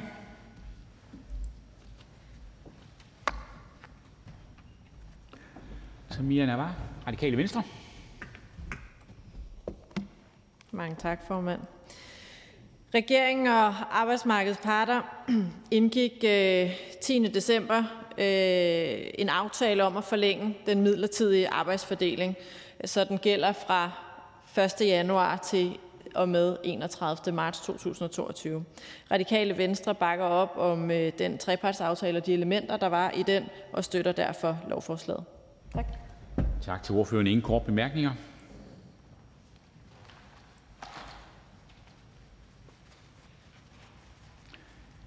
Så er det fru Jette Gottlieb, Enhedslisten. Tak for det. Øh, det er ikke en ordning, der bliver brugt meget. Det regner vi heller ikke med, at den kommer til. Men den er god at have, og den er god at have, fordi hvis man har et vist, en vis forståelse af kontinuitet i en produktionsproces eller på anden måde, så er det godt, at man har mulighed for at lave nogle omstruktureringer på de her vilkår. Vi er optaget af at sikre, at øh, den her ordning fortsætter, men at den ikke er uendelig, for der er mange problemer i den.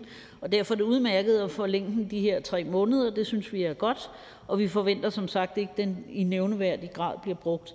Men så vil jeg sige, at når vi er i gang med alle de her bestemmelser, så skal vi altså også til at tage højde for de øh, problemer, som coronasituationen sætter den enkelte i, altså herunder for eksempel øh, sygemeldinger og den slags ting, og sygedagpenge og alle de ting, der vedrører, at man får udskudt sine, sine øh, operationer, eller hvad ved jeg. Jeg nævner det, fordi jeg kan jo se, at man her i første række har taget fat om det, der er øh, ligesom virksomhedernes behov. Nu tror jeg, at vi skal øh, presse noget på for at sikre, at der også bliver taget alle de hensyn, der skal til for at sikre øh, lønarbejderne og øh, andre og deres behov i forbindelse med den ekstraordinære situation, vi får, står i. Men enhedslisten støtter forslaget. Det er fint at have. Tak til ordføreren. Ingen kort bemærkninger. Vi går videre til hr. Niels Flemming Hansen, Konservativ Folkeparti. Mange tak for det. Jamen, øh, vi taler om udmyndning af en, en, en trepartsaftale, som er fin, og i det konservative folkeparti, der så vi jo som udgangspunkt altid også på virksomhedernes side, og derfor er hastelovforslaget omkring forlængelse og midlertidig arbejdsfordelingsordning frem til den 31. marts bestemt ikke noget, som vi har nogen indvendinger imod, og derfor støtter vi forslaget. Tak. Tak til ordføreren. Ingen korte bemærkninger, og derfor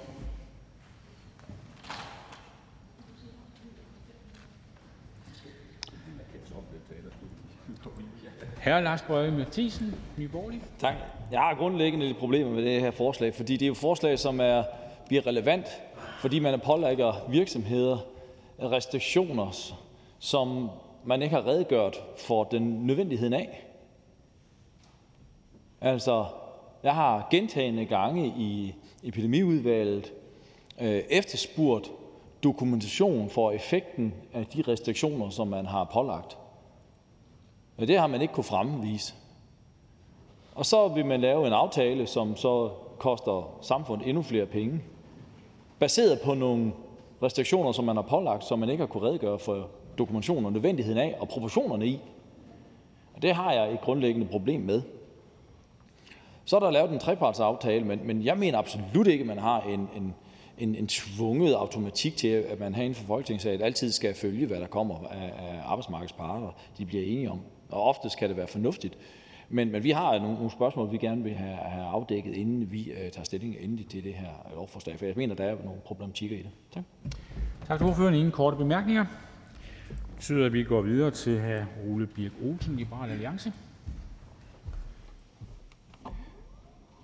Vi stemmer imod øh, lovforslaget, som vil bidrage til, at der ikke er arbejdskraft til rådighed for brancher, der har stort behov for arbejdskraft i dag, fordi man vil betale virksomheder, for, som ikke bruger deres arbejdskraft for øjeblikket, for at beholde arbejdskraften, i stedet for at lønmodtagerne de finder andet arbejde der, hvor der er behov for dem. Vi øh, har kæmpe problemer for øjeblikket med, at øh, virksomheder øh, har fyldt ordrebøger og kan levere øh, services og varer Øh, til Danmark og til verden, øh, men mangler arbejdskraft, mangler øh, hænder, der kan komme og arbejde for dem. Der findes hænder andre steder, men der forhindrer man altså, at lønmodtagerne de flytter sig derhen, hvor der er behov for dem, med sådan nogle ordninger, som vi her forventer at stemme ja til, Øh, ved at give penge til de arbejdsgivere, der ikke har brug for deres medarbejdere for øjeblikket, sådan at de beholder medarbejderne, i stedet for at medarbejderne de opsiges, og de finder arbejde der, hvor der er behov for dem.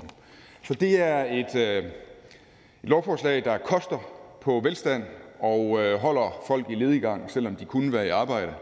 Og den slags stemmer vi aldrig nogensinde for, og det gør vi heller ikke med det her. Tak til ordføreren. Ingen kort bemærkninger.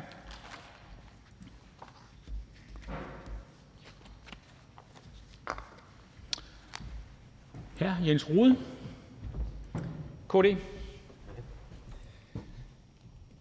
KD støtter lovforslaget, og det gør vi af den årsag, at der er tale om en trepartsaftale, og det synes vi er fornuftigt at bakke op om. Tak for ordet. Tak til ordføreren. Ingen kort bemærkninger, og derfor er det nu beskæftigelsesministeren.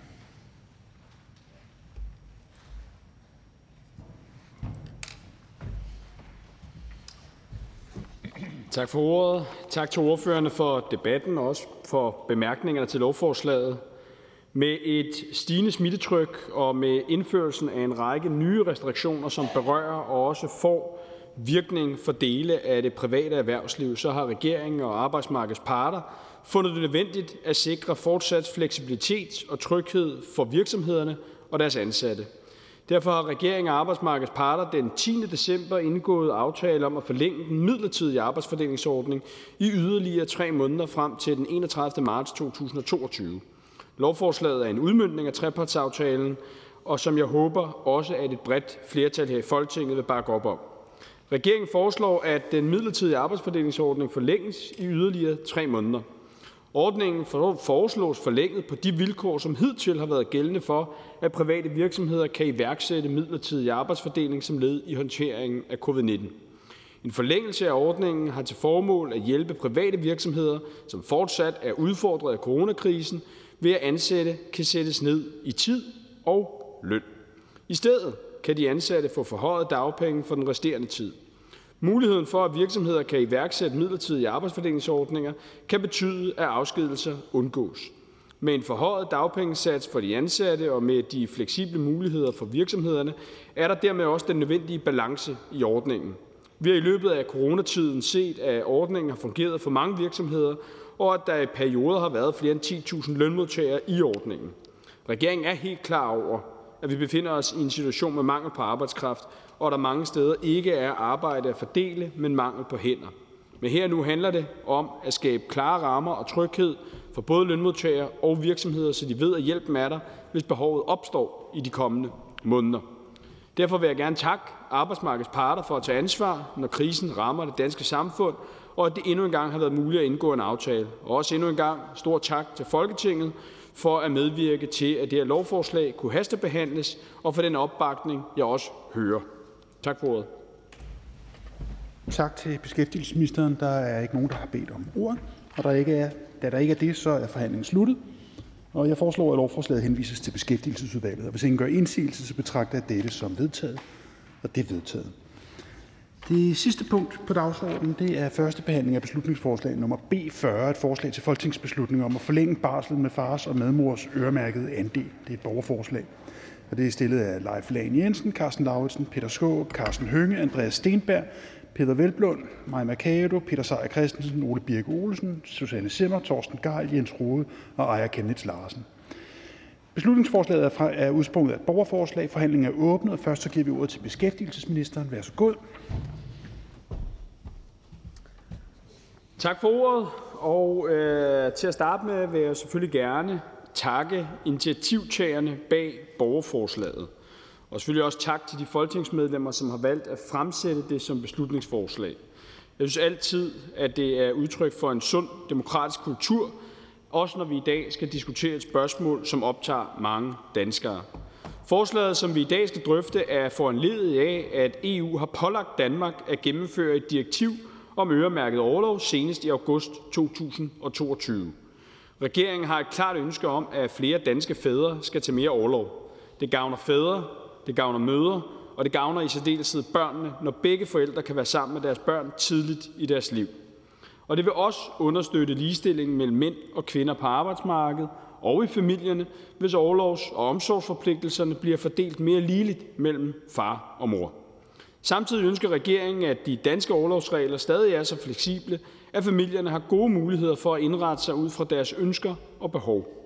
Derfor glæder det mig også, at vi den 26. oktober 2021 indgik en bred politisk aftale om øremærket overlov med Venstre, SF, Radikale, Enhedslisten og Alternativet. Tak til de partier for det. Aftalen er lidt af et kinderæg, hvis man må bruge det billede, fordi den bidrager til at realisere tre målsætninger. For det første så minimumsimplementerer vi, som vi skal, EU's overlovsdirektiv. Men for det andet så sikrer aftalen også en høj grad af fleksibilitet til familierne, ikke mindst i forhold til mødres overlov. Og for det tredje så sikrer det også en øget ligestilling af forældres rettigheder og pligter. Så til borgerforslaget. Forslaget om at lægge 9 uger oven i den eksisterende ret til overlov med barselsdagpenge er efter regeringens opfattelse ikke den bedste løsning. Det er regeringens vurdering, at overlovslængden på 52 uger med barselsdagpenge er passende. Og forældre, der ønsker at holde længere overlov, kan allerede i dag forlænge deres overlov ud over den periode, hvor de har dagpengeret. En forlængelse af den samlede overlovsperiode med barselsdagpenge vil kunne betyde, at nogle eller en del fædre ikke vil holde den overlov, som de får øremærket, og dermed ikke vil tage flere overlovsuger, end de gør i dag. Og hele formålet med direktivet vil derfor blive forpasset. Samtidig er det en meget dyr løsning at forlænge familiernes overlov med barselsdagpenge med to måneder. Det vil kunne medføre betydelige udgifter til barselsdagpenge op til 2,6 milliarder kroner årligt. Derudover så vil det jo reducere udbuddet af arbejdskraft betydeligt. Hvis vi ser på de nordiske lande, er det også kun Sverige, der har en meget længere overlovsperiode, end vi har i Danmark. Som jeg sagde indledningsvis, er det regeringens holdning, at det er godt for børnene, når både mor og far i høj grad kan være der, når, være der, når de er små. Det gavner både børnenes udvikling og trivsel, men forskning viser altså også, at hvis begge forældre tager del i de omsorgsopgaver, som følger med at have en familie, så medvirker det faktisk også til at mindske konflikter og risikoen for opbrud i familien. Og den positive effekt synes jeg også er værd at have med i baghovedet, når vi drøfter fordeling af overlov i familien. Af alle de her grunde her, og med henvisning til den politiske aftale af 26. oktober, kan regeringen ikke støtte beslutningsforslaget. Tak for ordet. Tak til ministeren. Der er en kort bemærkning fra fru Samira Nawa. Værsgo.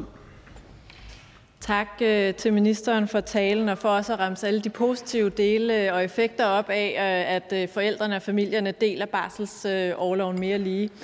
Ja, noget af det, som forslagstillerne er bekymrede for her, det er, at børn, hvis fædre ikke ønsker at tage deres overlov, de har mindre tid med, med deres anden forælder. Jeg vil høre, om ministeren kunne øh, fortælle, hvad vi også er blevet oplyst om i forhandlingerne. Altså, hvor meget drejer det sig om i gennemsnit, øh, at børn har mindre tid med deres forældre? Værsgo, ministeren. Jamen, altså helt grundlæggende, altså det vi jo har baseret det på, det er, hvad de nordiske erfaringer er. Øh, og de nordiske erfaringer, de viser jo, at udnyttelsesgraden ligger mellem 90 og 100 procent ved en øremærkning på 8 til, til 10 uger. Og, øh, og det er faktisk først efter en yderligere udvidelse til henholdsvis 15 og 12 uger i, i henholdsvis Norge og Sverige, at udnyttelsesgraden falder til henholdsvis 90 og 85 procent. Og derfor så ligger vi jo til grund, baseret på de erfaringer fra lande, der i øvrigt ligner os rigtig, rigtig meget, at langt de fleste fædre med tiden rent faktisk vil benytte sig af de fulde ni uger. Den næste kort bemærkning er til. Henning Hyllested. Værsgo. Torsten Det tror jeg ikke. Det må så være til fru Jette Gottlieb, eller nej, det er til hr. Torsten Geil. Det er hr. Torsten Geil, der kommer til at, at, trykke sig ind som hr. Henning Hyllested. Vi vil huske, at det er hr. Torsten Geil, der har ordet, og ikke hr. Henning Hyllested. Værsgo. Tak, tak.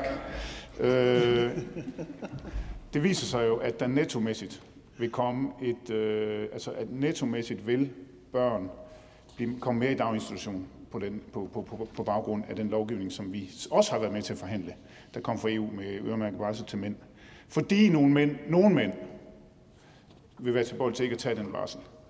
Øh, hvad skal vi gøre, minister, for at sikre, at vi i Danmark bliver forgangsland for at sikre, at mænd tager den barsel?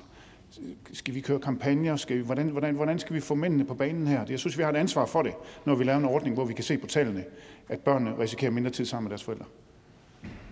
Værsgo, ministeren. Jamen, jeg tror for det første, bare lige den første del af spørgsmålet, for jeg tror måske også, det var i virkeligheden noget af det, at fru Samia Narva øh, spurgte ind til.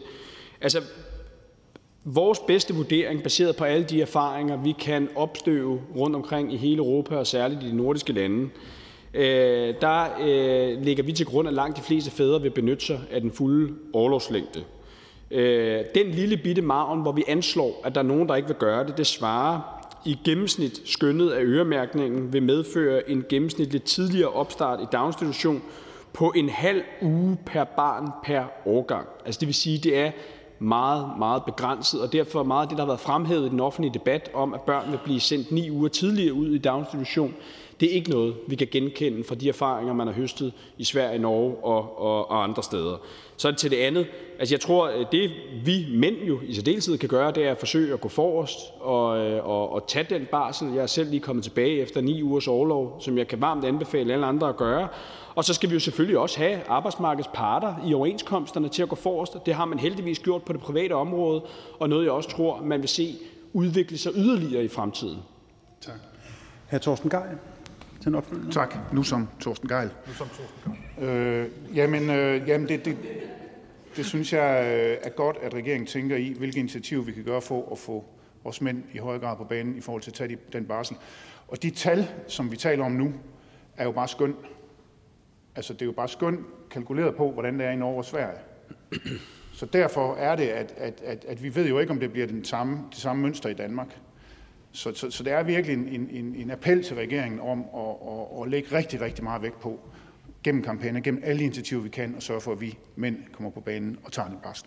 Tak. Ministeren? Og alt det bidrager vi naturligvis gerne til, men, men jeg tror, at et af de væsentligste bidrag, som, som jo rent faktisk er kommet allerede inden, at Folketinget har vedtaget det her, det var, at man i overenskomsterne på det private arbejdsmarked, altså for flere end 600.000 privatansatte lønmodtagere, hvoraf et flertal af dem er mænd, besluttede ved overenskomstforhandlingerne og overenskomstaftalen i 2020 at, øh, at give ret til 8 uger med fuld løn. Altså, det er jo den slags initiativer, den slags aftaler på arbejdsmarkedet, som for alvor også vil skubbe til udviklingen, og jeg tror, vi i fremtiden, i fremtidige overenskomstaftaler vil se endnu flere uger øh, lagt til, og så skal vi jo selvfølgelig bidrage til, at alle er bekendt med deres rettigheder og benytter sig af deres rettigheder. Tak. Næste kort bemærkning er til fru Astrid Karø. Værsgo.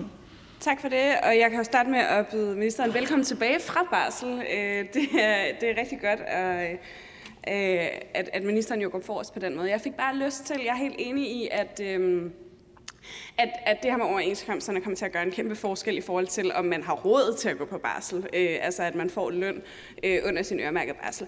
Men nogen, noget af det, vi hører fra nogle af de mænd, der har været på barsel, er, at der ikke er så mange ting at lave som mænd på barsel. Og derfor har vi i SF øh, på finansloven sidste år prioriteret at, at, at, og, øhm, og opprioritere nogle af de her ting, som for eksempel Forum for Mænds Sundhed laver med fars legestue og farambassadør ude i kommunerne.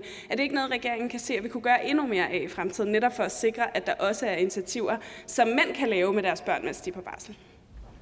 Værsgo, ministeren. Det, det tror jeg, man, man kan gøre en, en lang række initiativer for at skubbe på, øh, på men, men jeg, jeg tror også, at øh, meget Øh, vil jo fremvokse af det private initiativ og af foreningslivet af sig selv.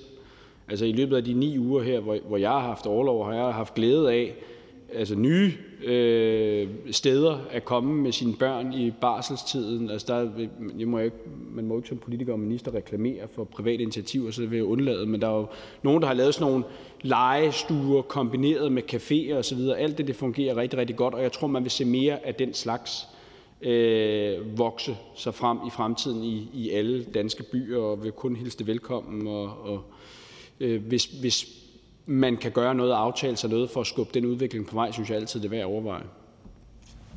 Tak. Nej. Okay, der er ikke flere kort bemærkninger til ministeren. Tak til beskæftigelsesministeren. Den øh, første ordinære ordfører, det er her Henrik Møller fra Socialdemokratiet, som bedes komme op nu. Det er Fornemt. Man ser den barselsøvede afspritter. tak for tak.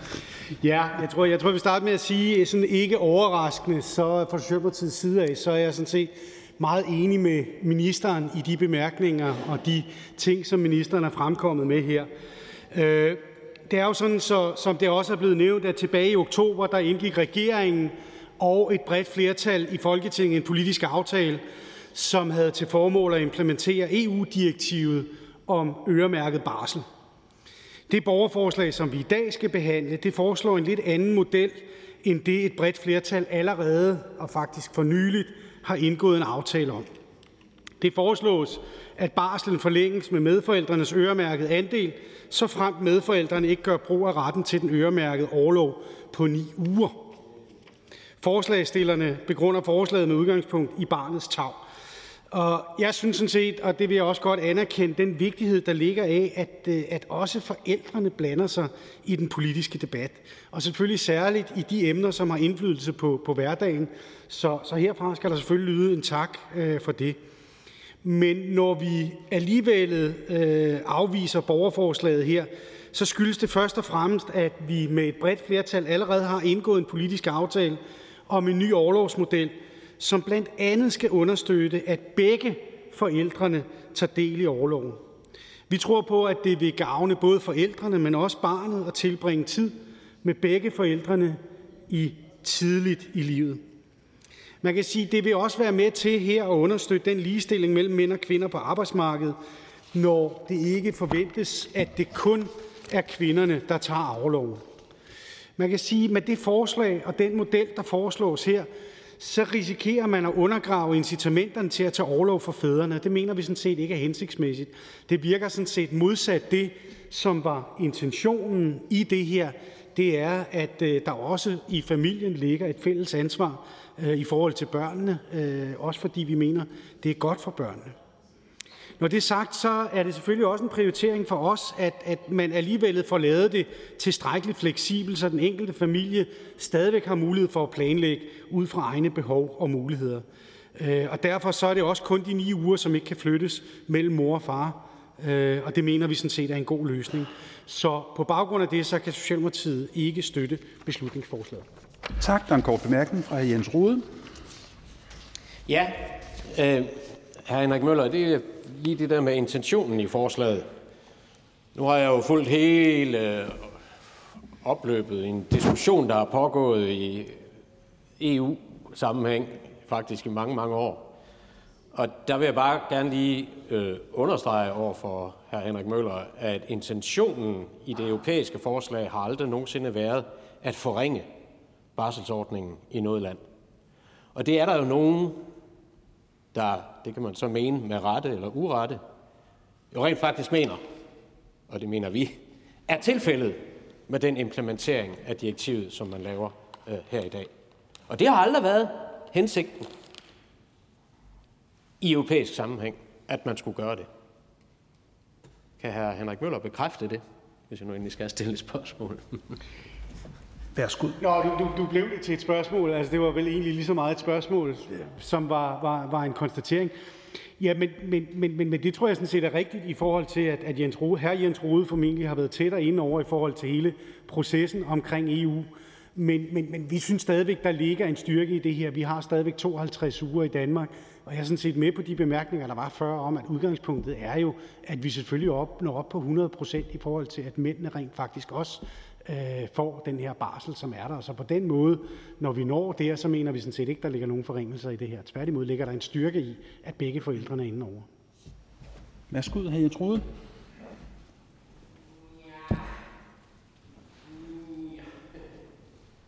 Der kom den. Ja, i den virkelige verden, der kan der jo faktisk være øh, situationer, hvor det rent faktisk ikke økonomisk vil være muligt for familien at tage de valg som, eller det vil være en meget bekostelig affære for en familie at tage det valg, som man pålægges her. Og dermed kan man så risikere, at der går noget af barslen fra. Og derfor er mit spørgsmål, hvem er barselsårloven for? Er det for forældrene, eller er det for barnet? Værsgo. Jamen, altså, som, som, som udgangspunkt er det vel for begge parter. Altså, det er jo også et spørgsmål om familien sammen med sit barn øh, i forhold til det her, så, så jeg mener ikke, at det er entydigt, at overloven kun er til for, for, for en enkelt part. Jeg mener, det er til for den samlede familie. Tak til den socialdemokratiske ordfører. Nej, der kom en kort bemærkning nu her fra hr. Bent Bøsted. Værsgo. Jeg tror lige, at jeg nu at trykke mig ind i tid. Jamen, det er bare fordi, at det, som hr. Henrik Møller siger, at, at, at jamen, det er det med, for begge parter. Man tager, fratager jo forældrene muligheden for selv at planlægge øh, en forældreoverlov. At man, man, fra regeringens side går man ind og dikterer, at vi skal nok bestemme, hvordan jeres barselsoverlov skal være. Det er en forkvaklet holdning i forhold til ligestilling i det her tilfælde. Man, man bruger, man bruger ligestilling som et redskab øh, til at, at sige, at forældrene de har ikke, øh, de har ikke, øh, de er ikke gode nok til selv at styre, hvem der skal have barselsårlov og hvornår. Og som hr. Jens Rohde var inde på, det er jo ikke øh, EU's intention, øh, det der er sket her. Det er fordi, der er mange lande, der ikke har nogen barselsårlov, og så vil man øremærke. Men det her, der går regeringen jo ind og direkte og ødelægger forældrenes ret til selv at bestemme over, hvordan de skal indrette sig. Værsgo. Ja, altså nu, nu, nu, øh, nu er det regeringen, der får på puklen. Jeg vil godt sige, at det her det er jo lavet i et bredt flertal i Folketinget, så det er jo ikke regeringen alene, der gør det her, men vi gør det jo på baggrund af et direktiv, der er kommet fra EU. Øh, og der har vi jo heller ikke lagt skjul på, at fra Socialdemokratiets side af, før det her direktiv kom, lagde vi egentlig op til, at der var så høj grad af fleksibilitet som overhovedet muligt. Men når nu det her direktiv er her, har vi valgt at omfavne det og sige, at vi kan godt se de positive perspektiver i, at vi får en højere grad af fordeling af ansvaret i familien, hvor vi bare tidligere har kunne se, at det stort set kun har været kvinderne, som har, øh, har påtaget sig det her. Godt. En ekstra bemærkning? Godt. Så siger vi tak til den socialdemokratiske ordfører. Den næste ordfører er fru, den næste ordfører er fru Fatma Øktem fra Venstre. Værsgo. Mange tak.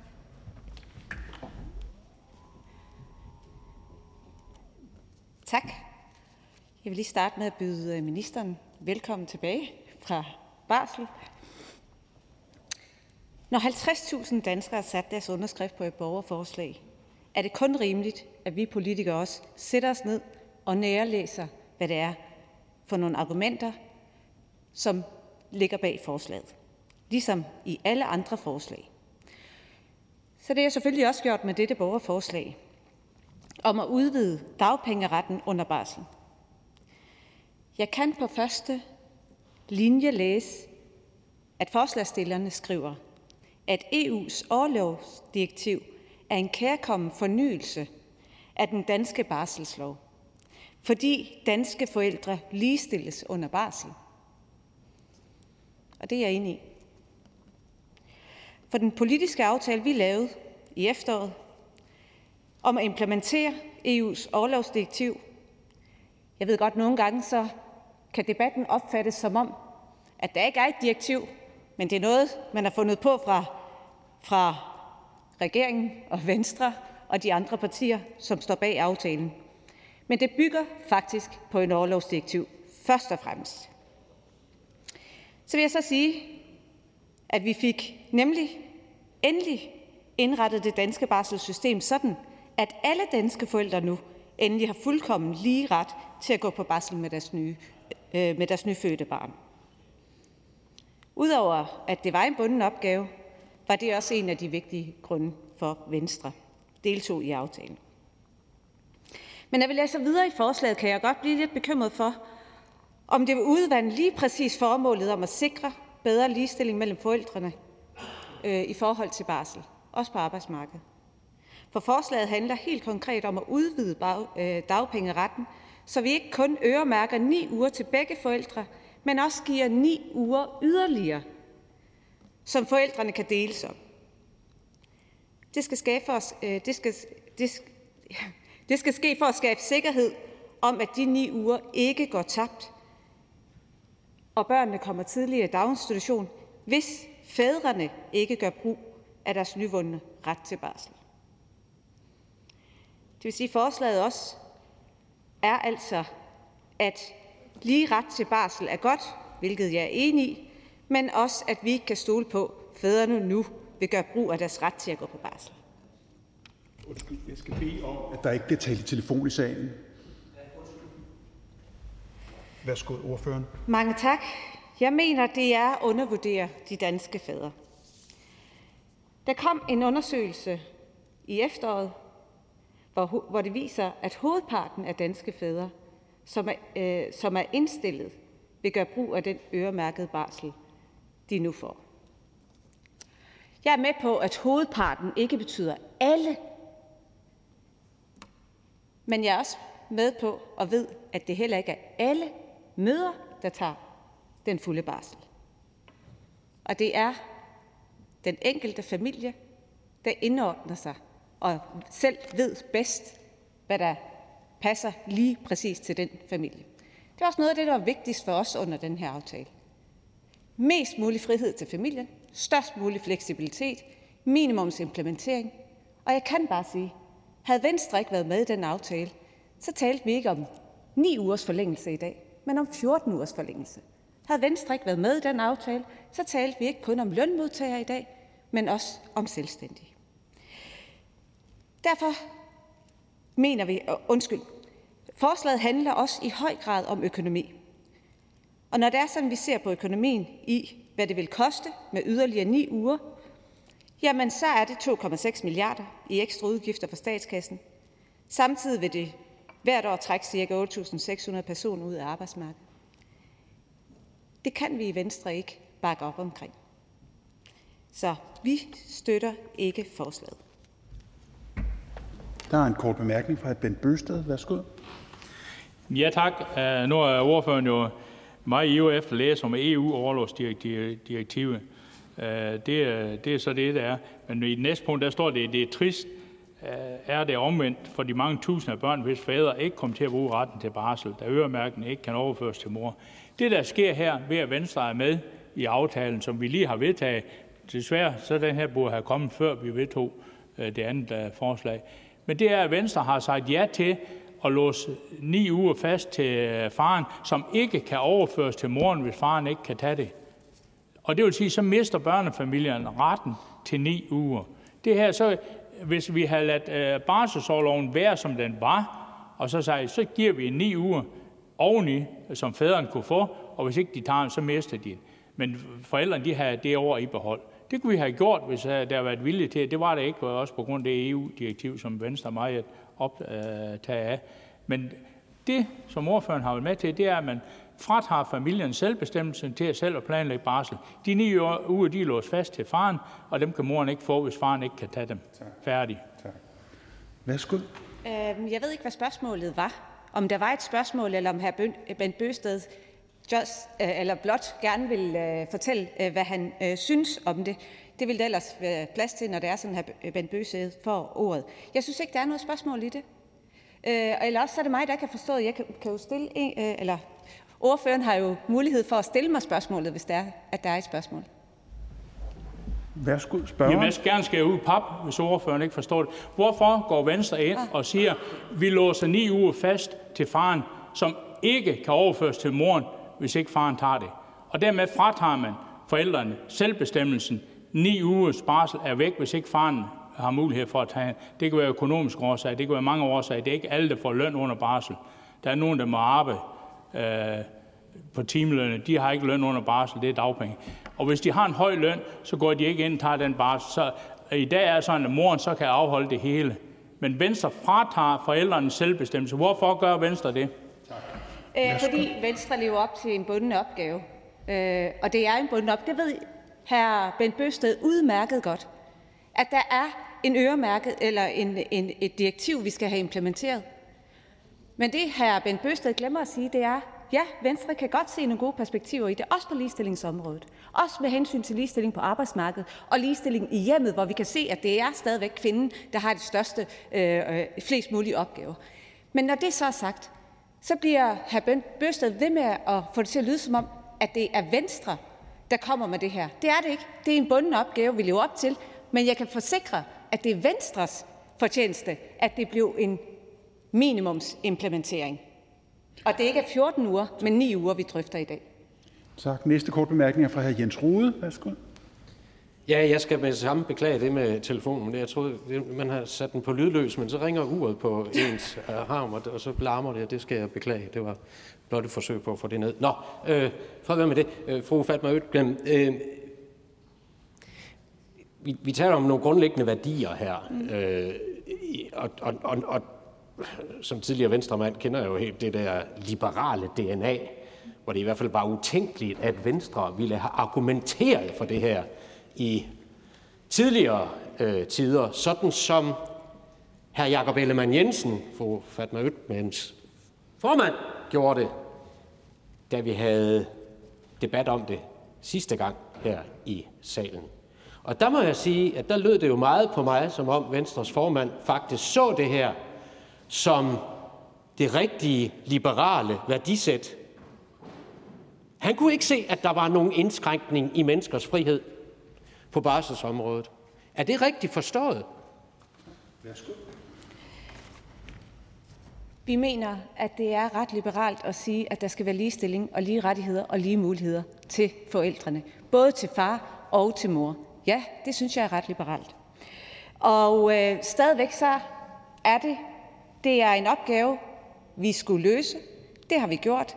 For os har det været alt afgørende, at der var mest mulig frihed til familien, at der var størst fleksibilitet, at det her det omhandlede lønmodtagere, og at de selvstændige stod udenfor. Det har vi sikret. Men det er også rigtigt. Venstre har også set noget ligestilling i det her. Det er rigtigt, at vi kan se, at det er med til at øge. Der er også øh, øge ligestilling både på arbejdsmarkedet, men også i hjemmet. Så det er ekstra. Så der er to ben i det, som vi øh, ligesom bakker op omkring. Et, at vi skal implementere, og det skal være minimum. To, at der er så nogle ligestillingsmæssige gevinster i det. Tak. Værsgo, spørgeren. Altså, jeg kan sådan set godt følge noget af rationalet, hvis man vælger at gå den vej, men den anden, det andet, der ligger i det, er jo, synes jeg, jo lidt en selvmodsigelse, fordi hvad er egentlig modsætningen mellem at have lige rettigheder for alle, og så have den totale frihed til at vælge selv? For de lige rettigheder, de bliver så doseret herindefra. Og der var en gang, der var det i hvert fald god tone i Venstre, at man syntes, at det skulle ikke doseres herindefra, frihedsrettighederne. De skulle skabes af mennesker selv og familierne selv. Mange tak, og det står vi stadigvæk øh, fast ved. Men det har jo ikke været fuldstændig frit, som hr. Jens Rode får det til at lyde som om. Der har jo været øremærkning på det her område. Der har været 14 uger til mor, og der har været to uger til far. Det kan godt være, at Jens Rode synes, at det var langt mere retfærdigt. Men det er jo ikke sådan, at det har været et øremærket øh, fuldstændig barselsperiode. Det har det jo ikke været. Og så er det altså ikke tvang. Familien bestemmer selv, og de kan også godt holde længere barsel, øh, barselsperiode. De kan godt holde de ni uger ekstra i dag, hvis de vil. Det er bare ikke staten, der betaler, men så betaler familierne. Tak til ordføreren for Venstre. Der er ikke flere kort bemærkninger. Den næste ordfører er hr. Bent Bøsted fra Dansk Folkeparti, som holder sig klar. Tak.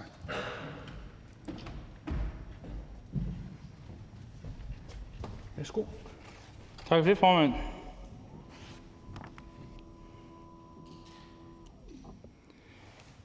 Det her borgerforslag er egentlig et uh, godt borgerforslag. Det er et spørgsmål om, det så er indrettet på den rigtige uh, måde. Men desværre så kommer det jo først efter, at loven om barsel er vedtaget. Det her det skulle være behandlet, inden vi stemte om øh, uh, barselsårlov. Så det er jo lidt uh, passé nu, desværre.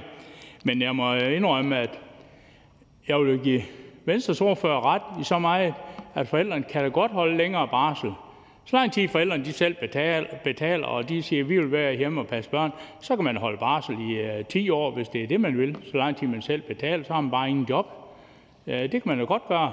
Men det her det drejer sig om, at forældrene i den barselsårlov, uh, øh, der blev vedtaget her tidligere på dagen, der fratager et stort flertal i Folketinget forældrenes ret til selv at administrere barsel, selv at bestemme, hvem der skal være på barsel, og hvornår og hvor lang tid man skal have. I Dansk Folkeparti har vi gerne set, at det hele det er op til forældrene. Også de uger, der er øremærket til moren. Der er selvfølgelig øh, nogle uger lige efter fødslen, det giver sig selv, at der kan faren ikke tage. Men altså, at det var forældrene selv, der bestemte. Det var det, der lå i det, dengang vi lavede øh, barselsårloven tilbage i 2002, øh, som jeg var med til dengang. Det var, at man sikrer, at forældrene havde selvbestemmelsen om, hvem der skulle tage barsel, hvor lang tid man skulle tage barsel, og hvornår man skulle tage barsel. Det var det, der lå i, i det dengang. Det blev så med det her direktiv lagt uh, til grund for, at det her det er ligestilling, og nu skal vi sikre med vold og magt, at forældrene de i hvert fald, og faren i hvert fald kommer til at holde barsel. Så går man ind og siger, jamen så tager man lige ni uger fra moren, og hvis ikke faren holder den, så mister familien retten til de ni uger. Det er noget, noget af det værste magtværk, der er blevet lavet. Og det kan godt være, at det udspringer af et EU-direktiv, men ikke andet, så er et stort flertal, der har sagt ja til et dårligt EU-direktiv, der er jo lavet på baggrund, fordi der er nogle lande, der ikke har barsel. Vi kunne have gjort ligesom Finland, der lader ni uger oveni. Vi kunne have beholdt den barsel på den måde, der var indrettet, og så sige, at vi giver ni uger øh, til, forældre, øh, til faren, og hvis ikke faren tager det, så falder de væk. Så bliver det sagt, at det koster et par milliarder. Jamen den lov, der er blevet givet, øh, der er lavet her, den er udvidet så meget, at den giver ret til en rumæner, der har børn hjemme i Rumænien, at tage hjem på barsel. Hvis de har tre eller fire børn, så kan de tage hjem ni uger til hver barn. Og det koster også et par milliarder i øh, den forstand. Det var bedre at have brugt det her hjem til at sikre de danske forældre. Det gør man ikke. Man vælger at udvide øh, det. Men i Dansk Folkeparti synes vi, at det er et prisværdigt forslag, og vi synes jo egentlig, at man skulle have taget den finske model, hvor man lader 9 uger oven i den eksisterende barsel. Lad være med at røre ved den eksisterende barsel, så lad ni uger oveni. Det var det, som øh, vi i Dansk Folkeparti mener er det rigtige øh, løsning på det her, hvis det skal være noget øremærke øh, til fædrene. Men lad være med at røre forældrenes ret til at fordele barsel. Det er en misforstået ligestilling. Man går ind og siger, vi vil med vold og vagt, med vold og magt bestemme, hvordan forældrene skal indrette sig, fordi det er ligestilling. Og så fratager man forældrene retten til selv at bestemme. Det er det borgerforslag, de vil have bevaret forældrenes ret til selv at bestemme. Men øh, Dansk Folkeparti kan godt bakke op om øh, borgerforslag, men det er jo passé, fordi øh, loven om barsel er, er lavet. Tak til ordføreren for Dansk Folkeparti. Der er ikke nogen kort bemærkninger. Den næste ordfører er fru Astrid Karø fra SF. Værsgo. Vi fik faktisk ikke spritet talerstolen af. Nej, det tænkte jeg også lige, men jeg kan godt lide. Ja, Undskyld, at jeg ikke lige var opmærksom på at holde ham scenen. Så. Så var jeg kun nervøs for det. Mm. Værsgo. Tak. Tak for det. For et par måneder siden, der landede vi en historisk aftale om øremærket barsel til begge forældre. Det er jeg stadig rigtig glad og stolt over at have været en del af. For det var helt afgørende for mig og for SF, at vi sikrede ret til barnets ret til begge sine forældre i det første år, og farens ret til samvær med sit barn. Samtidig var det også et stort skridt for ligestillingen i Danmark. For vi ved, at øremærket barsel er et helt afgørende redskab for ligestilling på arbejdsmarkedet, udover at vi ligestillede forældrene i familien. Og det er der alvorlig brug for. En helt ny undersøgelse viser, at kvinder med akademikerbaggrund i gennemsnit tjener 17 procent mindre end deres mandlige kolleger. Og selvom der er mange årsager til uligelønnen i Danmark, og ligefordeling er ligefordeling af barsel et af de helt afgørende redskaber til at komme den her, det her problem til livs. Så i SF er vi virkelig glade for den her aftale. Og vi er også en lille smule ærgerlige over, at det endnu engang var EU, der skulle sparke døren ind for mere ligestilling i Danmark. Men bedre hellere det, end at det ikke var sket. Når det så er sagt, havde vi i SF gerne set, at vi havde fået flere, at vi generelt har flere ugers øh, barsel til nybagte forældre, end de nuværende 48, der er efter fødslen. Men når vi udvider med ekstra uger, så koster det mange penge. Og derfor så kunne det ikke lade sig gøre at finde dem i forbindelse med den aftale, vi netop har indgået. Og derfor så arbejder vi i SF videre på en generel forlængelse af barslen, så både far og mor kan få flere uger sammen med sit barn, og øh, inden det sker i institution. Altså både en generel udvidelse, men også en udvidelse af de øremærkede uger. Så jeg kan udmærket forstå, hvor forslagstillerne kommer fra. For ni ugers ekstra barsel med dagpengeret vil være godt for både børnene og forældrene. Men ifølge Beskæftigelsesministeriet så vil det koste 2,6 milliarder kroner om året. Så det, er, det her det er altså et virkelig, virkelig dyrt forslag. Derfor så tror vi i SF også, at det vil være mere realistisk løbende at udvide med flere uger, da så stor en udgift er meget svær at finde på øh, én gang.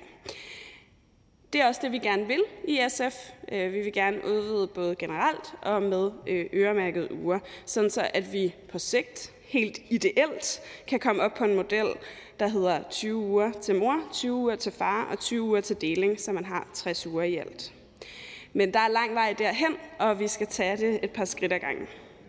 Så selvom jeg godt kan forstå tankerne og baggrunden for forslaget, så stemmer vi i SF imod. Det gør vi, fordi vi i SF er med i aftalen om øremærket barsel, og jeg er som sagt er rigtig glad for den aftale. Det er et meget stort skridt for forældrene, der endelig også har fået ret til øremærket, øh, for fædrene, der nu endelig også har ret til øremærket barsel, som mor har haft i mere end 20 år. Nu øh, skal alle sejl sættes ind for, at vi får en rigtig god implementering af den her aftale, så, så mange fædre som overhovedet muligt gør brug af deres nye rettighed. Og, og jeg, som nævnt, da jeg stillede spørgsmål til ministeren, og håber også på, at vi kan få en masse kampagner og initiativer for, at der er en masse at lave for de her fædre, der nu skal på barsel. Og så stemmer vi altså også imod det her forslag, fordi konsekvensen af borgerforslaget vil være en udgift på over 2 milliarder, som vi ikke kan finansiere her nu. Men som sagt så ved vi i SF godt, at vi ikke er i mål endnu. Med aftalen om øremærket barsel har vi taget et meget stort skridt for ligestillingen og for barnets ret til alle sine forældre, og så må vi arbejde videre for at få udvidet barslen helt generelt med flere uger. Tak til ordføreren. Der er en kort bemærkning fra hr. Bent Bøgsted. Værsgo. Ja, tak for det. Jeg skal bare lige høre ordføreren. Øh, ordføreren siger, at der er en udgift på et par milliarder, men den øh, aftale, der er lavet om øh, øremærket barsel, der er også en udgift på ekstra et par milliarder. Man kunne have sparet de par milliarder, og så give forældrene noget mere barsel. Og så skal jeg lige beklage, jeg kom vist til at sige, at loven om, øh, om barsel, den var vedtaget. Det er den jo ikke. Den er ikke behandlet endnu. Det var en talefejl fra min side, det, det beklager jeg. Men den her, det er heller ikke det, ordføreren skal forholde sig til, men den udgift, kunne man ikke have brugt de penge, man brugte i aftalen til at give barsel til øh, rumæner og hvad det nu er, og man udvider det, i stedet for at så give forældrene samlet ni uger mere i den anden. Det er sådan cirka ved at gå lige op. Kunne man ikke have gjort det i stedet for? Værsgo. Tak for det. Jamen, jeg, jeg lagde godt mærke til, at Ben Bøsted sagde, at, øh, at aftalen var vedtaget, men jeg tænkte, at det nok var en talefejl. Øh, øh, I forhold til, til det her med øh, øh, vandrende arbejdstager deres ret til barsel, så synes jeg, at vi i aftalen fik indskrænket det så meget, som vi overhovedet kunne på baggrund af direktivet. Og det var også noget, der gjorde, at det tog lang tid for os at nå, nå frem til, hvad det, hvad det var, vi kunne gøre. Øhm, og jeg, jeg synes... Øhm, det, det, det var svært at få indrettet, men der er jo ikke noget at gøre lige på det her område. Der er det jo EU, der siger, at det er det, vi skal. Så bliver vi nødt til at gøre det. Og så et par milliarder. Jeg husker det som om, at udgiften til, til, til det her initiativ var 1, 1,3 milliarder, og, øhm, og, og, og det her med en udvidelse af ni uger vil altså være det dobbelte. Så øh, det går heller ikke helt lige op, men, men, øh, men det var også en bunden opgave det andet. Øhm, og så må vi jo finde øh, penge til generelt at udvide barselsrettighederne i Danmark øh, på sigt, og det håber jeg, at Dansk Folkeparti vil være med til. Tak til SF's ordfører. Den næste ordfører er fru Samira Nawa fra Radikale Venstre. Tak for dermed at lave dobbelt afspritning. Ja.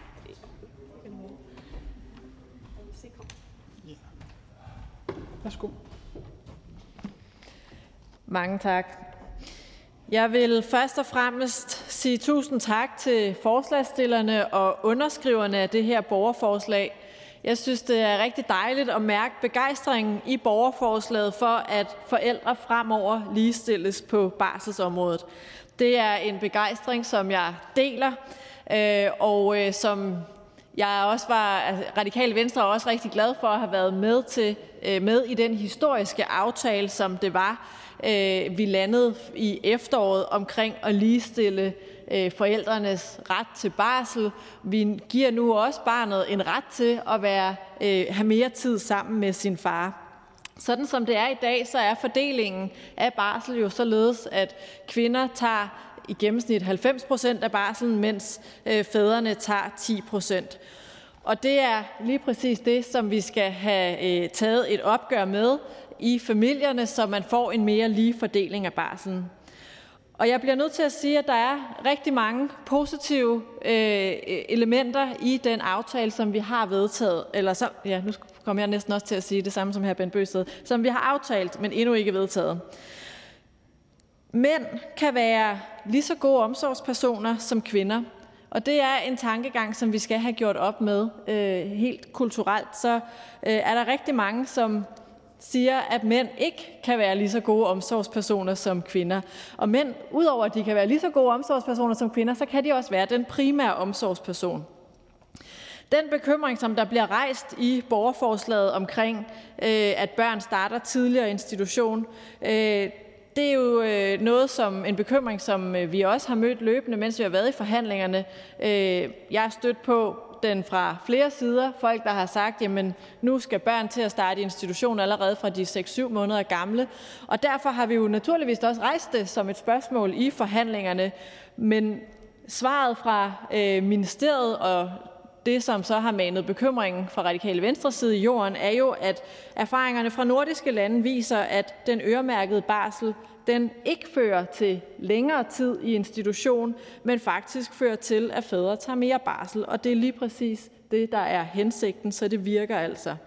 Samtidig øh, så har øh, ministeriet, det sagde ministeren også fra talerstolen, øh, jo også øh, kunne se på baggrund af erfaringer, at det her vil føre til en gennemsnitlig tidligere start i institution på en halv uge. Og det er altså ikke noget, der bekymrer øh, os i Radikale Venstre, når nu vi også kan rise alle fordelene op ved den her historiske aftale. Og en af de fordele er jo også Øh, økonomisk set. Øh, økonomien i de enkelte familier den forbedres ved en mere lige fordeling af barselen. For undersøgelser peger på, at mænd, der går på barsel, de går ikke glip af lønstigninger og forfremmelser, øh, og flere kvinder vil kunne se frem til lige præcis lønstigninger og forfremmelser, hvis de deler barselen.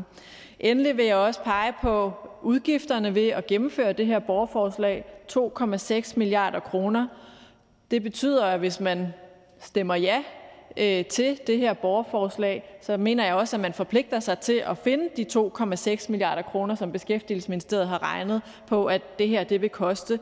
Og de kunne jo så findes ved måske besparelser på velfærd, besparelser på øh, institutioner, pædagoger osv. Det er vi i Radikale Venstre overhovedet ikke interesseret i. Og på den baggrund kan vi ikke støtte borgerforslaget. Tak for ordet. Tak til den radikale ordfører. Der er ikke nogen kort bemærkninger. Næste ordfører er fru Jette Gottlieb fra Enhedslisten. Værsgo. For det. Og det er sådan, at vores ligestillingsordfører, fru Pernille Skipper, kan ikke være her i dag, så jeg har lovet at fremføre vores synspunkter på hendes vegne.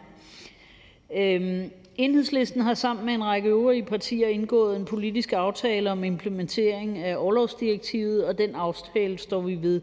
Og alene af den grund kan vi ikke stemme for det borgerforslag, selvom vi har stor, stor sympati for ønsket om at udvide den samlede barselsoverlov.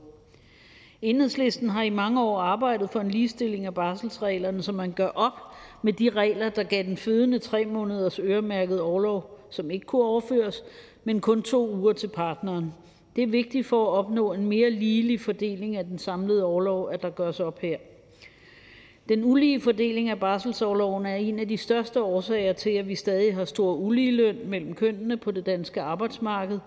At danske fædre tager en meget lille andel af orloven, betyder, at kvinder i gennemsnit mister 10 procent af deres livsindkomst per barn, hvorimod mænd stort set ikke påvirkes. Kvinder har også ringere pensionsopsparing, og der består en ulige løn på knap 14 procent stadigvæk. Men det handler også om hensynet til børnene. Undersøgelse på undersøgelse viser, at des mere fædre er til stede i børnenes tidlige år, des mere involverer de sig senere i livet og opvæksten, og det betyder større trivsel, bedre uddannelsesmuligheder og meget andet for børnene. Med den aftale, vi har indgået, har vi sikret, at børn får mere tid med deres fædre, og at vi kan se frem til de positive effekter, som en ligestillet øremærkning af barselsårloven har haft på vores nordiske nabolande. Samtidig har vi givet mulighed for at overføre barselsorlov til sociale forældre, så regnbuefamilier får bedre muligheder. Det er vi også glade for. Det er vigtigt, at vi giver børn de bedste vilkår tidligt i livet, og heldigvis er det også sammenfaldende med ønsket om mere ligestilling. Enhedslisten så gerne, at man også kunne udvide den samlede overlov, men der blev, mens der blev reserveret en større andel til faren og partner, eller partneren. Men det var der ikke mulighed for i de forhandlinger, desværre. Men konklusionen er, at Enhedslisten kan ikke stemme for forslaget. Tak til Enhedslistens ordfører. Der er ikke nogen kort bemærkninger. Næste taler er hr. Niels Flemming Hansen fra det konservative Folkeparti. Mange tak for det, hr. formand. Jamen, øh, nu sad jeg jo ikke selv øh, med i lokalet tilbage i oktober måned, da man forhandlede øh, loven omkring barsel. Vi forlod lokalet sammen med kristendemokraterne, og tak for det. Vi øh, havde et øh, forløb, som øh, hvor vi jo var inde og lægge vægt på, at man skulle prøve at se, om ikke man kunne øh, få kommunerne til at give nogle øh, tilskud til, at folk kunne passe deres børn i egne hjem, altså hjemmepasning, i stedet for at tvinge faren på overlov. Øh, det vil være et forslag, der vil koste 2,7 millioner, øhm, øh, og det kunne vi desværre ikke få opbakning til. Det her forslag koster derimod 2,6 milliarder kroner om året. Der er tre nuller mere på, og så fjerner det et arbejdsudbud på 8.600 mennesker om året. Det kan vi desværre ikke støtte op om i det konservative Folkeparti. Tak. Tak til den konservative ordfører. Der er ikke nogen korte bemærkninger. Næste ordfører er hr. Lars Bøje Mathisen. Ja, nå, der er heller ikke flere dem. Må jeg ikke have lov at byde jo, frisk? Tak. Men I kan gå på en, uh, på en uh... Jo, værsgo. Og kan jeg eventuelt på den anbragt derovre? Det kan de godt, herr formand. Det kan fordi det er Tak. Skal jeg Jamen altså. Værsgo. Nej, tak for det. Det er fornemt. Man kan mærke, at julestemningen er ved at finde frem i Folketingssalen, men det gør det ikke, når man tænker på de her barselsordninger, som man nu har bestemt her i Folketinget. Det er en frygtelig umyndiggørelse af borgerne, en klientliggørelse, og jeg forstår på ingen måde, at jeg forstår godt, at socialisterne mener, at det her er en god idé. For de mener bedst af alt, at de kan diktere, styre og detaljstyre borgernes liv. Så længe de gør det i stigende grad, så er de glade. Men at borgerlige, såkaldte liberale partier kan se sig selv i en ordning, hvor man skal detaljstyre borgernes tilværelse, og man bedst mener, at de er bedre som politikere til at beslutte, hvem der skal tage barsel i en familie, om det skal være manden, eller om det skal være konen, eller mormoren, eller en eller anden en, der skal tage barselen. Det er Oha, så skal man altså være varsom med at tage ordet liberal i sin mund, hvis man har den grundholdning, at man bedre, er bedre til at detaljstyre borgernes liv end dem selv. Vi kommer aldrig til at støtte sådan et forslag. Og at sige, i Nye Borgerlige mener vi, at vi skal indrette det her på en anden ordning, på en anden ordning, på en anden måde. Vi mener, at barsel skal følge barnet. Og så kan man finde ud af øh, herinde, hvor mange penge man vil bruge på det, og hvor mange penge der, og hvor lang periode det skal være. Udover det, så skal det sættes fuldstændig frit. Barsel følger barnet, og om det så er far og mor, om det er bedstefar eller bedstemor eller onkel, eller, så har vi tillid til, at familierne bedst kan træffe den beslutning. Så når man kigger på en, en liste om, hvem der bedst ved, hvad der er bedst for barnet, ja, så tillader jeg mig at sætte mor som nummer et, også før far. Far kan godt komme som nummer to, men ofte er det nok måske mor, der ligger som nummer et. Så ligger far nummer to. Vi kan også sige, at de ligger på en del førsteplads. Men hernede, nederst nede, måske som nummer 99 på listen, der ligger Folketinget. Helt dernede ligger Folketinget. De ved ikke bedst, hvad der er bedst for barnet. Det ved forældrene i langt største delen af, af tilfældene. Og derfor skal man ikke plastre sådan noget her ud, hvor man detaljstyrer folks liv. Det burde man gøre, vi kommer aldrig til at støtte sådan noget i Nye Borgerlige. Tak. Tak til Nye Borgerliges ordfører. Der er ikke nogen korte bemærkninger. Den næste ordfører er hr. Ole Birk Olsen fra Liberal Alliance. Jeg ved ikke, om der blev spritet af nu. Det må jeg indrømme. Øhm, tak for det.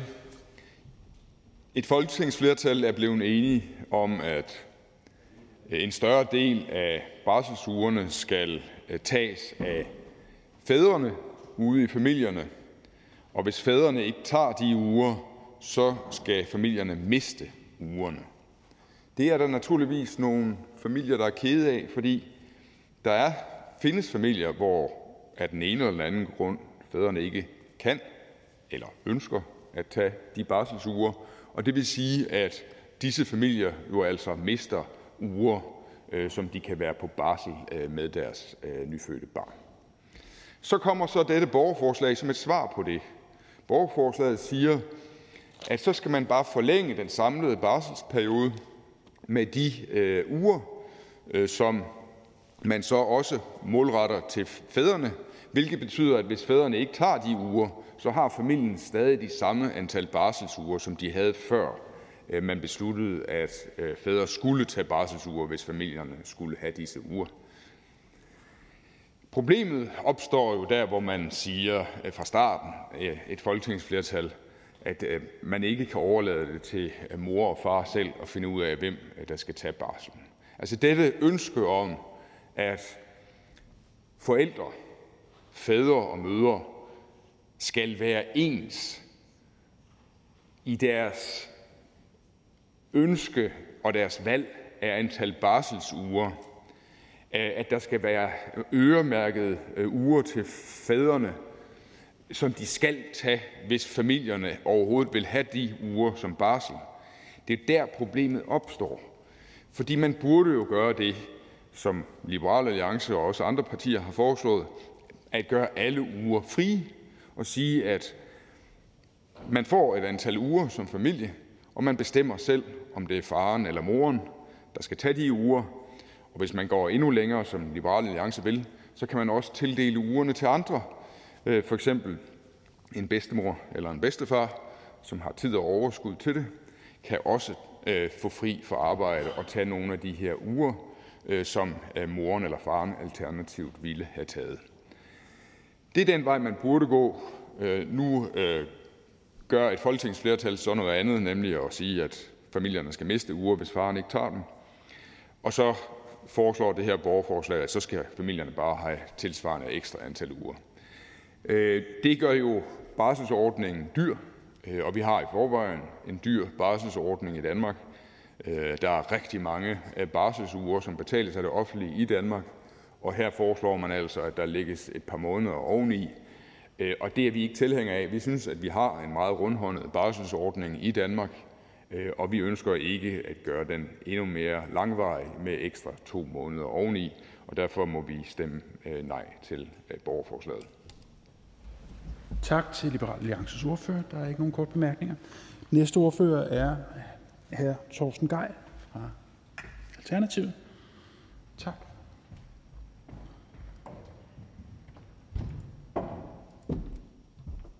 Værsgo. Tak, formand. Vi er også med i den aftale om øh, øremærket barsel til mænd, øh, som blev lavet for nylig, og som er på vej igennem Folketinget. Øh, og den er vi glade for. Det er en god aftale. Hvis det var sådan, at, at det her borgerforslag var kommet oveni, så havde det været en perfekt aftale, øh, efter vores mening. Så øh, vi modtager signalet fra de 50.000 mennesker, som har skrevet under her, og det er bare at være ærlig, når man som alternativ her er gået med i en aftale om at lave et stykke politisk håndværk, så kan man ikke bare bryde ud og lave den om. Øh, det vil simpelthen bare være ærlig omkring det. Så, så vi kan ikke stemme ja til borgerforslaget. Men vi tager det ned, øh, og måden, vi vil vise, at vi har modtaget signalet på, er selvfølgelig at arbejde videre på at få nogle flere uger oveni. Øh, vi vil også gerne være med til at, at drøfte, om vi kan få alle ugerne oveni. Altså, jeg ved, det er dyrt, men der er jo finanslovsforhandlinger, hvor et større beløb er i spil. Øh, så vi er åbne. Vi mener, at vi er kommet et stykke med den aftale, vi lavede øh, omkring øh, øremærket barsel, men vi er slet ikke i mål. Øh, så tak til til dem, der har stillet borgerforslaget på at skubbe videre. Øh, nu er det spået, nu kigger man jo på tallene, hvordan hvordan bliver effekten af det her? Øh, kommer vi mænd til at tage øh, væsentligt flere uger? Og det er jo svært nu at vide det præcist. Vi kan kun kigge på tal. Men det vil være forfærdeligt, hvis det er sådan, at det viser sig om et par år, at vi slet ikke kan finde ud af at tage den, den barsel, og at vi derfor i virkeligheden har sørget for, at børnene kommer meget længere tid i institution. Meningen er, at de skal være sammen med os fædre. Så ja, det er virkelig gerne appellere til, at vi viser noget røv i bukserne. Undskyld, formand. Undskyld. Undskyld, formand. Øh, det eneste, vi kan risikere, er at være mere sammen med vores børn. Og hvor farligt er det? Så lad os nu vise, at vi her i Danmark kan, kan tage det her alvorligt, og at vi fædre, vi, vi ved vores børn, det vil virkelig være godt for dem, for de små. Øh, så med de ord vil jeg sige, at jeg kan desværre ikke støtte borgerforslaget, men vi er glade for intentionen, vi er glade for signalet, og vi arbejder videre med det. Tak, formand. Tak for det. Der er ikke nogen korte bemærkninger. Den næste øh, kan jeg ikke lige øh, bede ordføreren om at spritte af efter sig. Øh, den næste ordfører er Jens Rode fra Kristendemokraterne. Hvilket? Tak for det.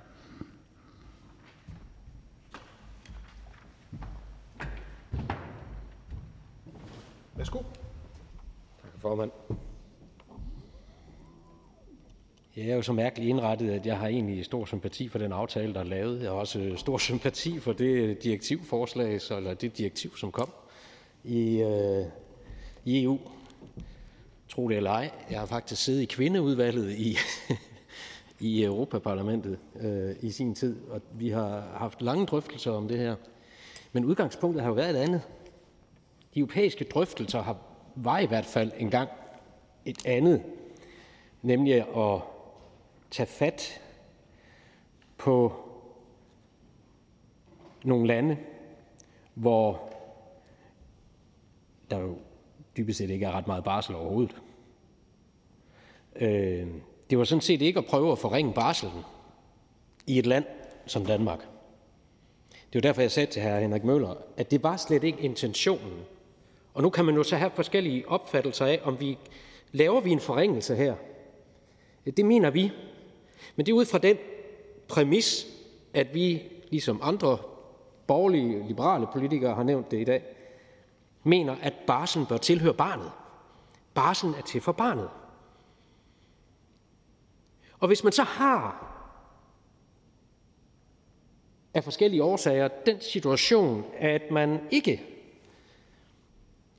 er i stand til at lade faren tage den øremærket, eller den anden, jamen så bliver forældrenes tid jo taget fra barnet. Og det synes vi ikke er hensigtsmæssigt. Hvad borgerforslaget angår her, så er det jo gennemført sympatisk. Jeg har faktisk en lille smule svært ved at finde ud af, hvad det egentlig vil. Om det vil udvide barslen, eller det vil give den frihed. I indledningen er der jo en hyldest til fornyelsen af barselsårlov. Det må jeg tage til. Det, det må, jeg tolker det sådan, at, at der, det er en opbakning til øremærkningen. Man ønsker så bare at udvide den, men så flytter man bare medianen. Og det kan jo være fair nok. Bortset fra, at det koster en hulens masse penge. Dem kan man også godt finde, hvis man vil prioritere dem. Jeg er nødt til at sige, at vi har ikke i KD finansieringen, hverken på arbejdsudbuddet eller økonomisk i vores 2030-plan, til at vi udvider barslen her. Det var derfor, vi sammen med Konservative Folkeparti kom med et andet forslag i forhandlingerne. Det kunne ikke blive til noget. Vi forlod så forhandlingerne. Vi har også en anden prioritet, som vi synes, man skulle drøfte, som vi måske synes kunne, eller burde, komme før øh, en forlængelse og udvidelse af barselsårloven som sådan. Det er, at vi gerne så, at forældrene, enten via forsikringsordning, som man har det i Sverige, eller via anden vej, kan få langt flere omsorgsdage til syge børn. Fordi det udfordrer og stresser rigtig mange børnefamilier, at der ikke er flere dage, hvorved og hvor man kan tage sig af sine syge børn. Og det ender jo så alt sammen i en prioritering. Vi kan jo ikke både gøre det ene og gøre det andet og sådan noget. Det vil i hvert fald kræve ret store reformer den anden vej i forhold til arbejdsudbud og selvfølgelig også i forhold til økonomi. Men den samlede diskussion, den er selvfølgelig velkommen. Og den synes vi også, der herfra skal kvitteres for til dem, der har stillet borgerforslaget. Men vi kan, som borgerforslaget står her, ikke støtte det af økonomiske årsager, fordi vi ikke helt er sikre på, hvad det egentlig vil, og fordi vi synes, der er andre prioriteringer, som skal ind i den diskussion også. Tak for ordet. Tak. Der er ikke nogen korte bemærkninger, og da der ikke er flere, der har bedt om ordet, så er forhandlingen sluttet. Jeg foreslår, at forslaget henvises til beskæftigelsesudvalget. Hvis ingen gør indsigelse, så betragter jeg dette som vedtaget. Det er vedtaget. Der er ikke mere at foretage i dette møde. Folketingets næste møde afholdes i morgen, fredag den 17. december kl. 10. Jeg henviser til den dagsorden, der fremgår af Folketingets hjemmeside. Mødet er hævet.